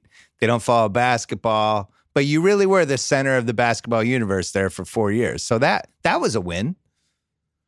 Yeah, I mean, listen, uh, that was a big win for for Le Batard because he cares so much about the city of Miami uh, and that organization. It was a, it was a massive win for me on a totally selfish and personal uh, level. It was a big win for us because our show, you know, really exploded uh, when we got when we got LeBron and Bosh down here to go with Dwyane Wade. It really it really exploded. And I, I always say that studio we have at the Clevelander is not the house that Le Batard built. That's the house that LeBron built. And, Yeah. Um, yeah, I mean, it, it- you know, with a little contribution from Dan, and so yeah, it was a really exciting time. Like, you know, to win the two championships, to get to four straight. That first one still hurts because you went from Wade and LeBron shadow boxing in the corner of Game One because they thought it was going to be a cakewalk, uh, to losing that series and LeBron being afraid to post up JJ Barea. Like, Yeah. all that. Yeah, I remember it like it was yesterday, and all that. That that still hurts because he probably should have won three three titles in those four years there. Um, but there were so many big moments and so many great moments, and those guys really, uh, again, from a personal standpoint, they did, it did a couple of things. Bill, it, it kind of legitimized Miami a little bit. Uh, as a destination, as a sports city, and then for our show, it really uh, it vaulted our show to to a level that that quite frankly we didn't we didn't realize we could get to. We didn't. I don't. I don't know if we thought we would get to this level, but but certainly those guys. And I think we handled it well for our market. Our show handled that that that era well for our market because our market's not super serious. Um, you're right. They come late. They leave early. Uh, I left before the Ray Allen shot because I wanted to get home. You left before the Ray Allen and I shot? wasn't alone. I mean, there were Oh, a lot no. of people walking out of that arena with me, and so. Uh, but Oh, yeah, it was really. It was, it's probably the coolest four years for me as a sports fan that I've had um, uh, in my lifetime. It was just a cool thing to be a part of. Small Well, part. and then the other thing, you know, I mean, we just had the NBA finals the last four years. Half of it was in Cleveland. All due respect to Cleveland. Right. But I think going to Miami, especially like I was doing countdown those last two years in 13 and 14, and going to Miami for these big chunks of time, it was like winning the lottery. I mean, Miami's unbelievable, yeah. especially you're going to Miami in June. It's, you know, it, it's just out of control. And I, I don't know if I ever would have known Miami was such a cool place. It's honestly one of my favorite cities. And I would have had no idea if LeBron didn't go there, right? I wasn't there for the 06 finals. You probably weren't making Right. it again. And this leads to Dwyane Wade, the greatest trick he ever pulled, convincing LeBron to come to his city to play with him, which we're going to get into right after this break. Hold on. Hey, we're going to take one more break to talk about guess what? The Masters is this week. And if you missed it, Joe House was on Against All Odds with cousin Sal, giving his Masters picks. The degenerate trifecta also weighed in on Against All Odds with cousin Sal. And then, I don't know if you know this, Joe House has his own podcast about golf called Fairway Rolling. It's presented by Callaway. He has already done his Giant Masters preview. He's going to do another, I think, I at least three podcasts over the course of the next few days, including uh, Sunday night right after the Masters ends. We'll have one up there. And don't forget, House knows not only golf, but but he knows good gambling bets. And if you want to bet on the gambler on the uh, Masters, or you want to do a little uh, daily fantasy, whatever whatever floats your boat, House is there to help. House was on fire last year. House won me money last year with the Masters and with the U.S. Open, actually. So listen to Fairway Roll- Rolling, listen to Against All Odds, and uh, and don't forget to enjoy the Masters this week. All right, so rank these rank these feats by Dwyane Wade in order of uh how spectacular you think they were. Um Okay. his 2009 season when he was like 38 and 5 with a 30 plus PER and they won 47 games and neither of us can name two other guys in that team. Um 06 finals, 97 free throws, 36 points a game, just the closest thing to a Jordan impersonation that we've seen since Jordan or convincing LeBron to play with him when LeBron was the biggest free agent in the history of the league. What would you, how would you rank Oh, those one, wow. two, three? That is such a good question. Uh, we'll put the uh, we'll put the first one third. So that's that's the year I think before LeBron got here, right? With the Yeah. and all that Oh, stuff. that we can't name. T- right. So let's let's Incredible let's, let's season. Put that, it was an incredible season. Listen, I, I I've told people I think it's probably Spoelstra's best coaching job he's ever done. Yeah. And that's a guy who's been to four finals and won two championships, right? Because he didn't have those guys, and so that was pretty impressive. And I think if you want to point to anything about Erik Spoelstra, you point to that season because Yeah. the other seasons he did what he was supposed to do, right? Um, and then, wow, this is a tough one because Dallas he wins that he wins that championship against Dirk. He he basically himself. does it by himself. Yeah. He's the he's the only Um, go-to guy in the team. Shaq it's like a different stage of his career, Shaq. He's a little banged up. Can't go to him in the last 6 minutes really at all. Right. Uh, I'm going to put man. Right, I'm going to put that as, as impressive as that was, and it was on the court. I'm still going to put that second because the most impressive thing that he's done eh, is is convince LeBron James, uh, not just to team up with him and Chris Bosh, but to do it in his city. Like Yeah. LeBron could have said, "Hey, Dwyane, I want to do it here in Cleveland, or I want to do it there in New York." And Dwyane was like, "No, we're going to do it right down here in Miami." And so to convince a guy like that to come down to his city, and they figured it out, like eh, you know, to be kind of second fiddle to Wade, and then they realized, okay, they can't win this thing without LeBron doing it. But yes, to convince those two guys to come down and play for uh, play, you know, for Spoelstra and Riley in Dwyane's city, uh, to me is the most impressive thing that he's done in his career. But but Bill, that's what makes him great. Like the unselfishness, the willingness to, and, and it's and it's interesting. And, and tell me if you agree with this. I think if he played, so we, we always compare Wade to to Kobe, and who's the second best two guard or third best two guard. I know you think Jerry West is ahead of Dwyane Wade, but the reason I put Wade ahead of Kobe is I think Wade, because of his unselfishness, would have recognized what he had with Shaquille O'Neal and would have kept that thing together and probably won more championships with Shaquille in his prime than Kobe did. I know they won three, uh, but Kobe clearly wanted to be the guy on a championship winning team, and eventually he did that uh, when he was the guy with Pau Gasol. I think Wade would have recognized what he had with Shaq and kept that thing together, and they would have won more championships uh, together than Kobe and Shaq did. Does that make sense to you? It does. I can I give you a counter? Yeah. I think the fact that Wade won his title so early in his career gave him a lot of leeway and freedom to make decisions like that. Um, Okay. we in Kobe's case, he wins the title, but he's the second best guy on that team for all three titles. Even though Right. one of those years, I think he was probably the third best guy in the league. Um, but he was never Yeah, the no, guy. So what you're saying is with Wade, so he already he already had that title where he was clearly the alpha. He, was had the alpha title. Yeah. So now he's So starting he to think so about he had that stashed away. So it, so it was easier to make the decision that hey, I'll I'll play I'll play Pippen to to to But that- but he- but I'll here's the other thing. two. So this is where I slightly disagree with you. That's interesting, Bill. I don't think he ever intended on being Pippen. I think they were going to be co MJs. And in my opinion, that team never really fell into place until that second year when he got banged up and LeBron had to kind of throw the team on his back a little bit. And Wade was a little bit limited. He wasn't 100%. And that's when he took the back seat. And that's when they really started playing well. Um, and that's when the streak happened. When Wade, you know, and this was a casualty. I, I, I'm a big Wade defender. Um, and even if you go back and read my book, I think the paperback came out in 2010. I thought, I thought Wade's career to that point was just better than Kobe's first eight, nine years of his career. It was just more consistent, better teammate. Um, I just thought he gave you a better chance to win, did more with less, all that stuff. But he took so many, so many uh, hits and so much punishment those first seven years of his career, the way he played, that I don't think it was sustainable. You know, you go back and look at his free throw attempts, he's at like 10, 11 a game, you know, year Right. after year, the Yeah. same way Harden is. But he's, I, I just don't think he's built the same way Harden is. You know, Wade, Wade's like what, six three?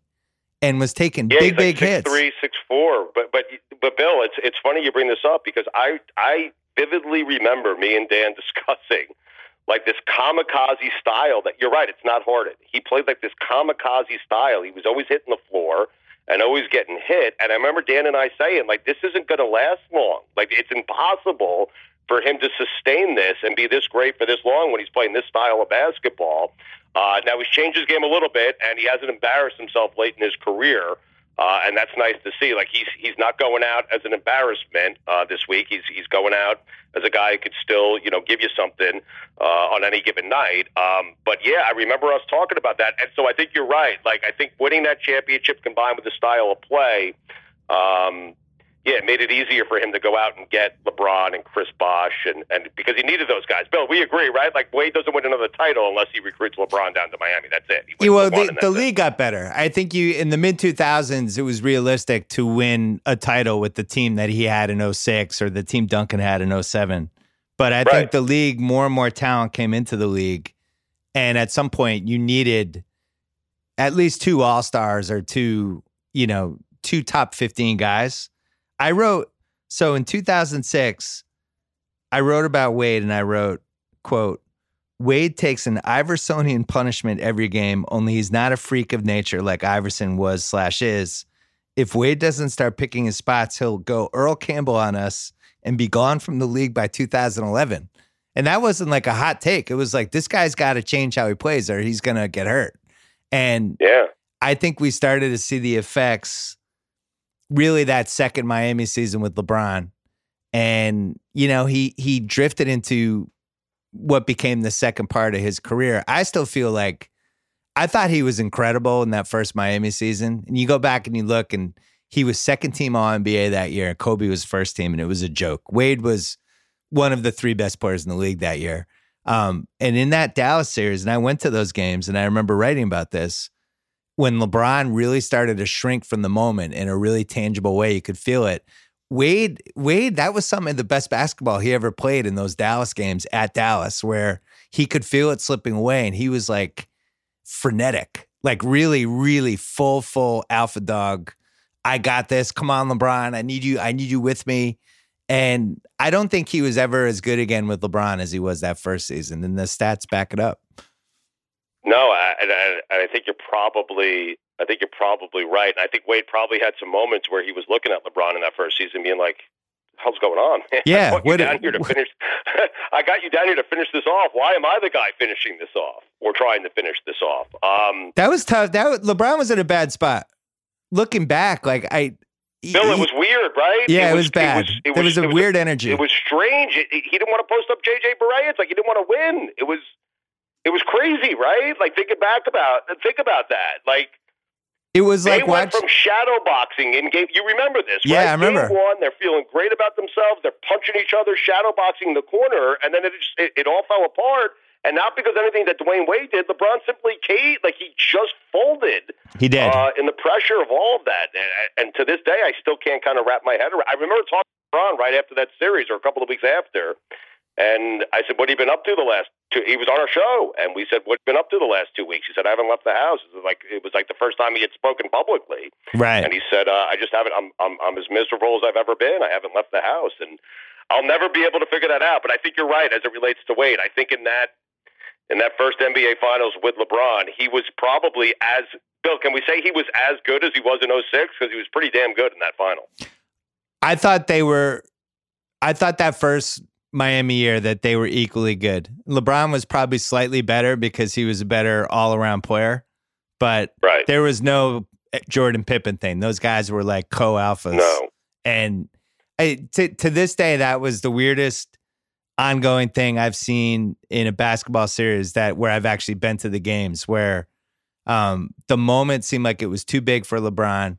Dallas had really figured out how to kind of handle him offensively, and Chandler was just always in the right spot, coming over to block his drives, and Marion was on him, and they were just throwing all these different dudes on him. And then on the flip side, um, they were kind of attacking him with some of their guards, and then baiting him with the JJ Barea thing, where just they they were just trying to get in his head that whole those last four games, and it worked, which Yes. you don't think would really happen anymore, especially to somebody who would end up being in the conversation for best basketball player ever. But um, it was an amazing coaching job, and it was an amazing failure. And I think it was you know eight months of or ten months of pressure and the fact they didn't have a bench. Um, Right, but then all you're stuff finally there. Like you're there. Like you're you're on you're you're on the cusp of winning that elusive NBA title, and then you fold in that spot. And so, not to get all like LeBron, Jordan, Kobe comparisons and all that stuff, but that's just those are things.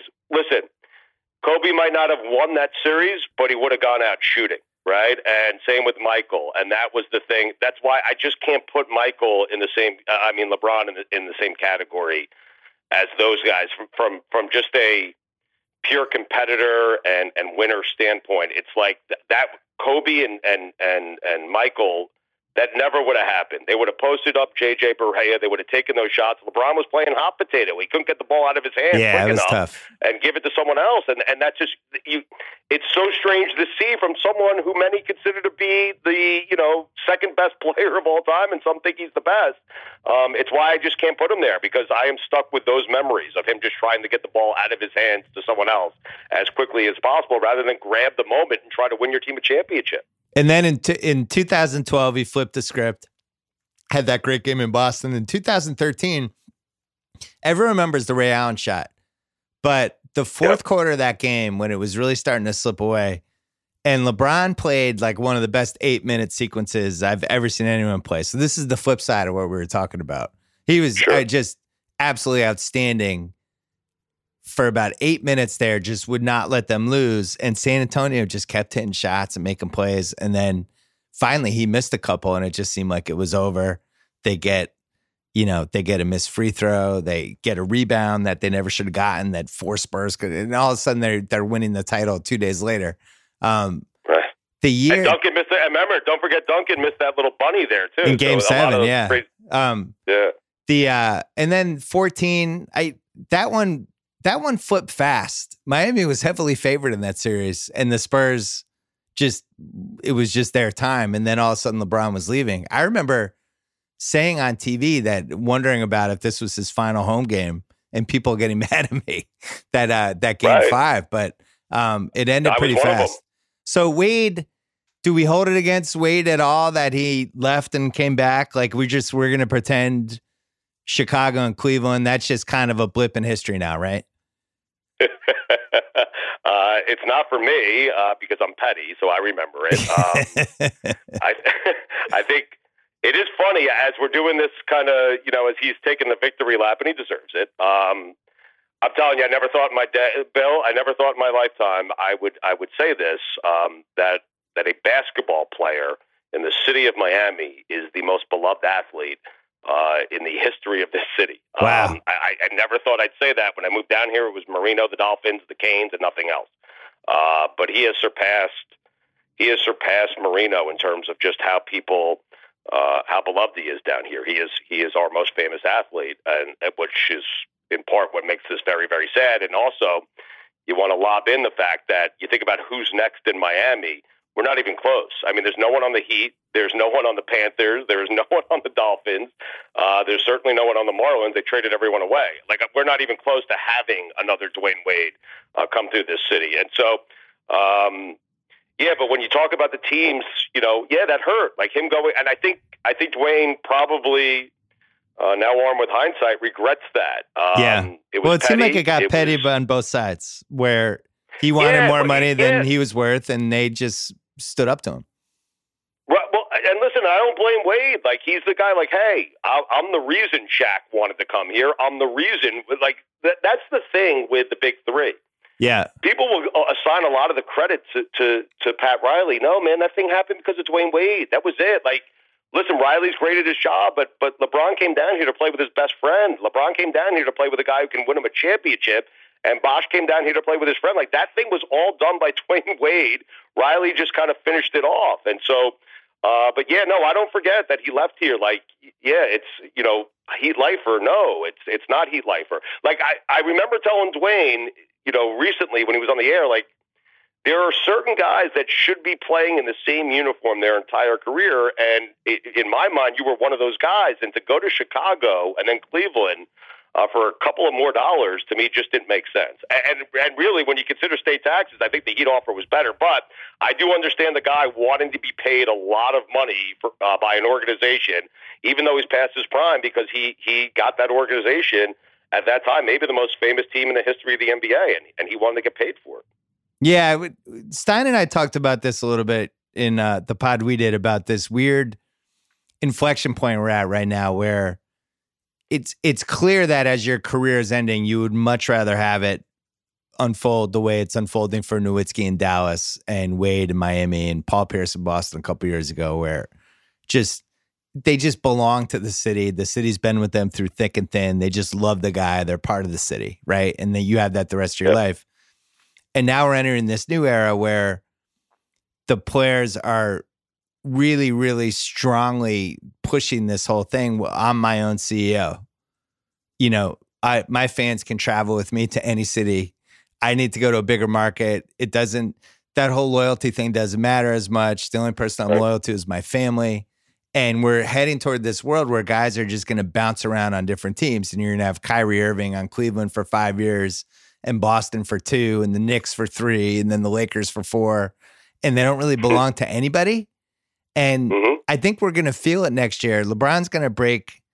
Um, what's he? What's he going to break? Jordan, not Jordan's record. He's going to break. Uh, somebody, somebody's Kareem. scoring record. Kareem's scoring record next year. And right. if he does it in LA, it's going to be this lukewarm moment. I don't think I don't think the fans are going to be the Laker fans. He doesn't belong to them. They're they're Kareem Magic Showtime people, and no, and Kobe I, and people. It's going to be that. weird. Well, well, well, Will it be lukewarm if, if they're winning though? Like, will will it be? Because it's funny. I was at I was at the game where he where he passed Jordan, and it was like, lukewarm. Was weird. He, he's what was that? It was lukewarm.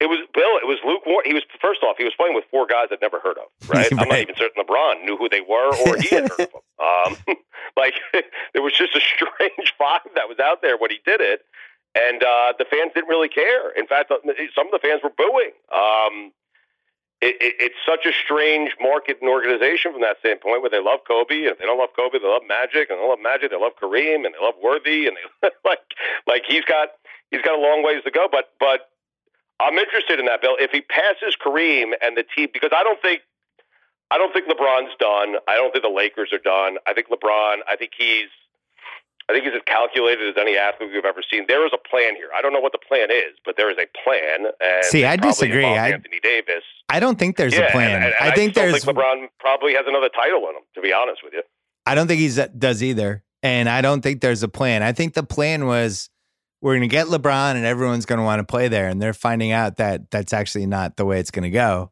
And, and now he can't even fill out Space Jam. He can't even cast it. See, can that was the thing that happened today. I think when you look at, I'm looking at this next generation guys most likely to stay with their team their whole career, the majority of it, like Wade did. Steph Curry to me, What do you is, got? Steph Curry to me is the logical. I could see him starting, um, peaking and ending his career with the Warriors and never being on another team. I would actually probably bet on that at this point. Um, I think I would too. I could see Harden retiring as a Rocket. Now he didn't start there. I don't know if you know this, but Oklahoma City traded him. Do you know about that trade? They traded Yeah, him. I did. Yeah, yes, they- I, they- I- and I ripped him ever uh, ever They- since. they traded him for Steven Can you Adams. imagine if those three stayed together, Bill? Yeah. Are you kidding me? Um, I think Giannis on Milwaukee is very conceivable because I think he's a different kind of guy. Just just doesn't Right. seem to care at all about anything other than just being good at basketball. Now that might change. He's 23. Sure. Other than that, I don't think there's a safe bet to retire in the city. Maybe Dame Lillard, who is not like an iconic guy like some of these other guys, but um, Right. man, it's we're just heading toward Well, this world where guys are going to bounce But- but- around. Yeah, but uh, and I agree with you. But how about this? one? I, I totally agree with Steph Curry. I think he, he stays put. Um, but how about this one? Like, I, it's going to be interesting to ha- to see what happens with with uh, Antetokounmpo. Like, Bill, let, let's see if he if he four years from now he still hasn't won a title. You want to go latch on to someone else and try to win it there, the same way LeBron did, right? They, that, Yeah. All that's going to be interesting. But the one guy. So I agree with you on Curry. Um, can you see Westbrook saying in Oklahoma City his entire career? Now he's there and they're not doing anything. So now you start to wonder: Is Russ going to want to latch on and try to win somewhere else? But I, that's another guy I could see because he's a bit different and he doesn't get. you talk about guys who don't care what anyone thinks. Yeah, Uh, he's one, so I could see Westbrook maybe and maybe Embiid staying with Philadelphia his entire career. Yeah, because his career might be over a year from now. I'm so- sorry, I had to. I'm in a big feud with the Philly fans right now. Yeah, you never know with his knees. Um, By the way, did you just have Kyrie going to the Knicks? Is that is that like a done deal in your mind? I, I'd be surprised if uh, I think KD is 99%, and I think unless the in so this is really sad. I'm hinging my hopes on a guy who broke his legs 16 months ago, but Gordon Hayward's resurgence lately has at least shed a little light onto the Celtics prospects for the playoffs. I'm still not convinced, and I think it's just as likely they could lose in round one. But if if he continues to look like he has for the last couple weeks, that is an X factor, and they do have talent. And the East is nobody nobody has really taken it by the horns except for Milwaukee, who's banged up heading in the playoffs. So who knows?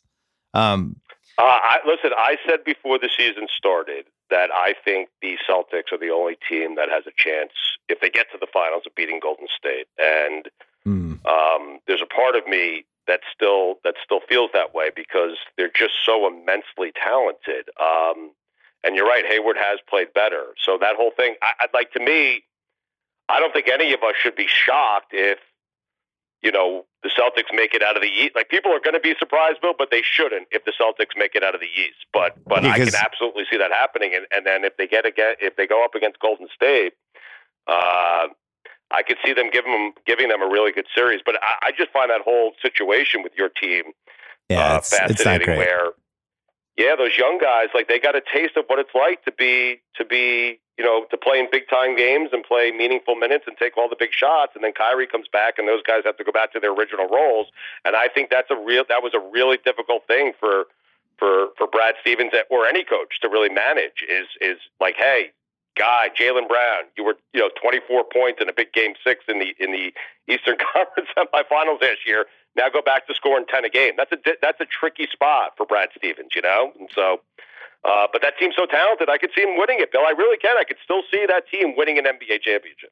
God, you're so much more optimistic than I am. My my friend, uh, my friend Sean Grandy, who does uh, radio for the Celtics, who is by far the best radio guy. He Right. he made a good comparison. He said he compared it to like a soda that seems like it would be really good, but then it tastes terrible. Where you, it's like it's like vanilla cherry Coke, and he was like, "Oh, I like I like Coke, and I like vanilla, I like cherry. This would be good." And you taste it, and it just tastes awful. And he was Right. like, "That's what this team is. It's has all the ingredients I like, but then you throw them together, and it just tastes bad." And I thought that was so, a good way so to is, put it. Is is Kyrie the kind of so so Coke on its own is fantastic, right? Like I maintain the greatest drink of all time is a fountain Coca Cola. Like, right. So it. last Like, year's team was so, Coke. So is Kyrie like the vanilla cherry? Like that- yeah.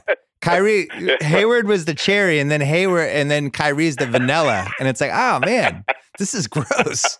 Can I just have a No, it Coke? should probably be the other way around. I'm thinking Gordon should be the vanilla, and well, whatever. It doesn't matter. Um, before, but, but yeah. By the way, I I don't think the Warriors are going to make it. I I I uh I am back Stan in. The, Gundy keeps saying Stan keeps saying the same thing. What is it with you guys, Bill? You Nah, want- I'm- Bill, you wrote the book of fucking I know- basketball, exactly. man. I'm You know sticking most by the book.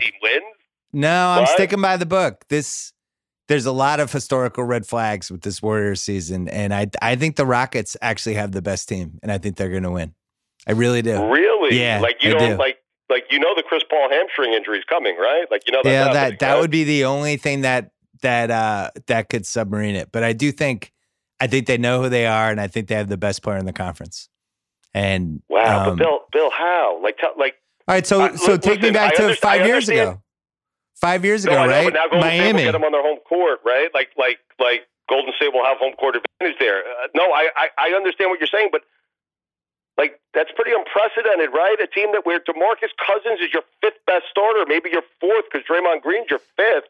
That team not winning the title, that would be shocking to me. That would be shocking. But this is what makes basketball great. You like you look at the 2014 finals, and LeBron and Wade and Bosh lose to Tim Duncan on one leg, the the tail end of Parker and Ginobili, and then just a bunch of dudes like Boris Diaw and Marco Belinelli. But those guys played really well together, and they know who they were. And they were well coached, and right. LeBron had one foot out the door, and stuff happens. And uh, the fact that Durant has one and a half feet out the door makes me nervous. They don't have a bench. They've had a really up and down year. They keep clicking this on off switch, and it's not going on. And they should have Mhm. lost last year. Houston, Houston had them last year. All they had to do is make a couple threes, and they win. They just got cold at the worst possible time, but they the recipe was there. So uh, I Uh, just no, think they're recipe, a safer bet. The recipe was absolute. Listen, it was there. They had him. You're right. And if, if Chris Paul plays in that game, maybe maybe they win it. Um, are you willing to go down the path with me on LeBron that I've gone down several times? Where in that fourth season, uh, he can't win. now it's going to sound like I'm accusing LeBron of throwing the NBA Finals, and maybe I am, but he is calculated. I love it. Uh, there's no way he can leave Miami and go back to Cleveland for the storybook ending uh, to win the one championship that, in his mind, is worth uh, six. That puts him past Jordan uh, in his own personal record book. Like, like he can't win the championship against the Spurs and then go back to Cleveland. If he wins that th- in that fourth year, he has to stay in Miami. And so, yes, I guess there is a part of me that is suggesting that maybe LeBron wanted to lose that thing on purpose. Or maybe it's like just a mental. You're not going um, a hundred percent into it because mentally you're already drifting another direction. Like, Maybe you're I in love, but you're right, not in love anymore. Um, Yeah, like right. He and, and he pulled what? He pulled the hamstring in game one, right? And Chris Bosh had I love this. AC. This- But when does when does LeBron ever get hurt? Like right? this is why you're the premier take artist that I know right now. Um, this is this is this is what we're looking for. Well, it is true. Like nobody has ever won the title when they have one and a half feet out the door, and this is another case against the Warriors. Like nobody's ever won and then said, "I'll see you later." Right. So- so, so you're starting to, you're starting to swing me here because because maybe Durant's thinking the same thing. Like, hey, I can't leave here if we win a third consecutive title. But what do you do in this situation when you have a guy with one and a half feet out the door, Yeah, but you have three guys at least? Well. I don't know. Where are we with Klay? Does he have a foot out the door or no? Because that would be two and a half feet out the door. Is I- does Klay have a foot out No, the door? or I- do you feel like he's staying? I think this team.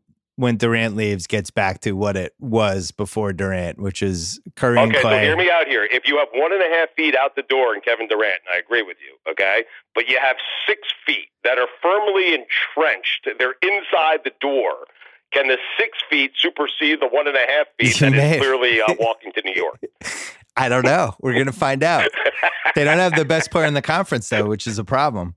Usually the best Right. player best player usually wins the series. Um, before we go, I have Jordan best two guard of all time. Oh, I'll do guards. Jordan Magic, Kobe, West, Oscar. Um, you're gonna laugh. Bob Cousy, oh, come on. John I mean, Stockton. I'm laughing. I was laughing at Jerry West. I mean, you kidding me? John Stockton, and I have Wade as the eighth best guard ever and as the fourth best Bill, two guard Bill ever. come on, stop it. knock it I'm off, just Bill. you should Bob Cousy, multiple MVPs. Dwyane Yeah, Wade, okay, zero right. MVPs. Zero. Wait, get- oh, hold on a second. Okay, and how many rings does Jerry West have? How many? Uh, what, uh, now, Cousy, I can't go the ring path with you, but Jerry West has has a single ring. One. One. Single ring, but Stockton, easily could have had Zero. four. Stockton zero. Right. Well, Dwyane Dwyane Wade could easily have six. I mean, so Well, the question is, would you have rather had 20 plus years of John Stockton or the 15 years Dwyane Wade had? oh, the fifteen years. I mean, three championships. Yeah, I might have to move Wade up. Uh, You're right. You've talked me into it. I'm going to move Wade ahead of Stockton. Bill, three championships, five final appearances, a Finals MVP, and he and he's the guy who orchestrated getting LeBron and Bosh together. Like, yeah, I'd rather have, I'd rather have that easily. Now, now you're getting to an interesting place. If you ask me, would I rather have what Wade did or what? How many championships did Cousy win? Oh, A lot. I mean, right? again, you're asking a Boston fan to try to remember the exact number of championships. That's tough for us. Yeah, yeah, that's that's fine. You're Let's so see, he won- annoying. All right, get Stockton the hell out of here. Uh, get Jerry West out of here. Uh, I know. No, Jerry West is not. both- Jerry West is the logo. He was he was unbelievable. He was so good. Jerry West was Yeah, but amazing. Bill, I told you, I told you on the radio show, he should be the logo for losing in the NBA. Whatever the logo for losing in the NBA Finals is, he should be the logo for that. Okay.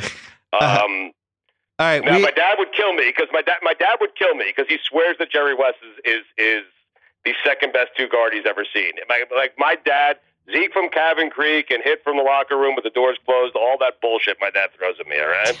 um, I don't care. Like Dwyane Wade's better than Jerry West. I'm sorry, and All you right. know that, Bill. You know. well, that.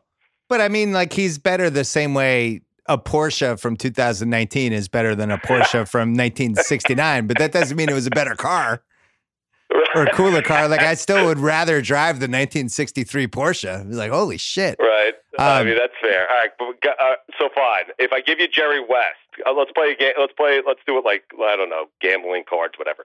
If I give you Jerry West, can we get Stockton the hell out of here? Because Yeah, that's what- insulting. that's fine. insulting to Wade. That's fine. I'm gonna All right, move and who else was on that list before him? So for two guards, I'm he's you still fourth. Magic. Like Magic, I'm fine with. I, I, I happen. I don't think Magic gets enough credit.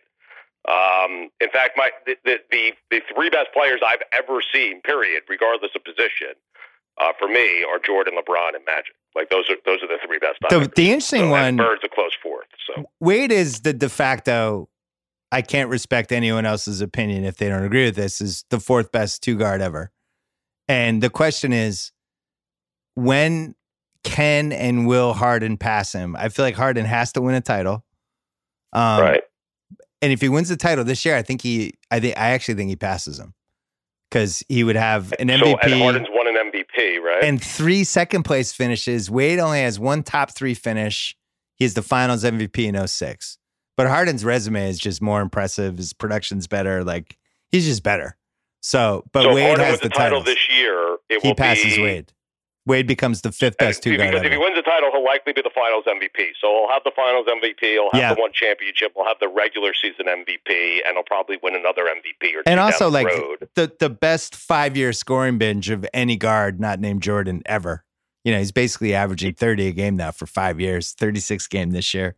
So Yeah, I, I think I'd be willing. I can go down that path with you. I think if Harden, yeah, I think, I think if Harden wins an NBA ch- title, and he'll certainly be the best guy on the team uh, when he does win it. Um, then he you can't say that about Wade. You can say it about the one title, but you can't say it about the other two. Yeah, I'd be willing to go down that path with you. That's fine. That's fair. I think that's. I think that's fair.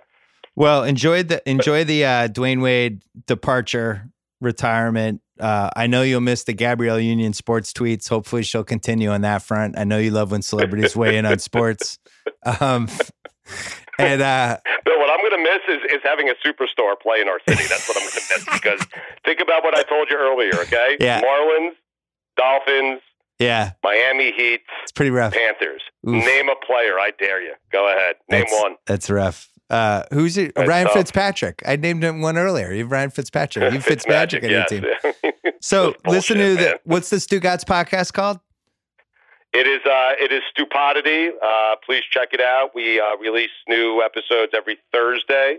Uh, I am a, a golf geek, and so I really geeked out this week on the Masters. Mm, Um, so so check that out, and of course check out our show uh, ten to one on ESPN Radio, and, and Bill is uh, is a frequent guest on it. And so Yeah. Bill, this was a thrill for me, man. I never thought I'd be on your. People don't realize that you and I are closer in sports sensibilities, and just really closer in general in terms of personality than you and Le Batard are. Like we're we're a lot more similar than you and Dan are. Is that fair? Well, because we we watch sports. I had to. Le Batard still watches from time to time. I mean, he's he's a busy guy. He's a social.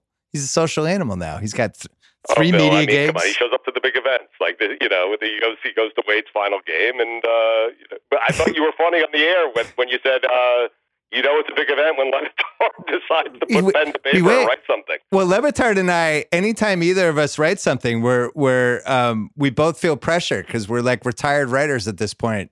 And then when the other guy writes something, we're like, "What the fuck? Thought we had an agreement." Kornheiser's trying to outdo each other. well, Kornheiser brain br- brainwashed both of us. He was like, "You're going to turn 43, 44, and your fingers just aren't going to want to work anymore. I'm telling you, it's going to happen. You're going to be sitting in front of that blank computer screen." I, I, that's so funny because I had something to do with this, and, and like, listen, you guys caved in. Like, you, you, you, Yeah. you, are still journalists, you're still super credible, but you realize that, uh, you know, being in the circus tent and being with the clowns is a lot more fun. And so, Right. and like with with Le Batard, I just knew there was such a great personality there that couldn't come out in print, and I, you know, I, I, I desperately wanted him uh, on the radio so people could see that side of him, and uh, and it's worked. It's worked out pretty well for him. Billy doesn't have to write anymore. He's uh, he's doing just fine. And so are you, by the way. So He's doing great. I remember we got coffee. When did you have the Super Bowl? February 07? Yeah, February of yeah February. Yeah. of- That was the yeah, first the time I had been in that was the first time I'd been in Miami. And Right. I went and met him for coffee, which in the Miami the coffee is like it's like a shot glass and it's like 17 times the amount of caffeine. I'm used to oh, like Oh, a it's 20 it's- ounce it's- coffee. It's yeah, it's like crack cocaine. I'm not even joking. Like I did a shot right after the show today, and I'm, and I'm still fucking sweating, and my Yeah. heart is still uh, is beating at a very at a very rapid pace. It's Right. terrible for you. so we met at some weird outdoor place and we had you know crack cocaine coffee and everybody knew him and i was like wow this is this is hilarious this guy is like Yeah. it's like being in Yeah. miami with sonny crockett you know um yes, he's And, the mayor uh, of Miami. He really family. is he's legitimately the mayor of miami and it's it's always fun to uh to see him in that element uh Stugotz, this Yeah. was a pleasure i really enjoyed it uh don't be a stranger Uh, I won't. You know I won't. Uh, Stupidity. Check it out. Download it. Subscribe. Rate. Review. All that good stuff. And uh, you know Simmons. Now I have to have you on my podcast. I'm okay? Because yes we can do a home and home Yes. all right thank you I love that. fucking home and home. All right. Well, uh, listen, I, I appreciate it. Say hi to the demons for me. I will. Uh, tell Butch Hobson to relax a little bit, okay? uh, we're only 10 games in. The Red Sox will be just fine, all right? I will. All right. Thank you. all right, Bill. Appreciate it, man. Thank you. All right. Thanks so much to DAZN. Remember, download the DAZN app in the Apple or Android App Store. Sign up by creating an account, then start watching across nearly any of your devices if you love boxing, MMA, baseball. It's all there. Uh, check that out. Thanks to SimpliSafe Home Security. They have everything you need to stop fear at the front door, including 24 7 protection with security experts on standby to send the authorities in an emergency. SimpliSafe even keeps working if the power goes out, if the Wi Fi goes down, if burglar smashes your keypad. You know your home is secure always. Try SimpliSafe, see how good it feels to fear less. Go to simplisafe.com slash BS to learn more. SimpliSafe with two eyes. Simplisafe.com slash BS. You will hear from me Thursday night. We're putting up the mega, mega, mega playoff preview slash end of the year awards podcast with Ryan Russillo, the star of NBA Support Group. So until then.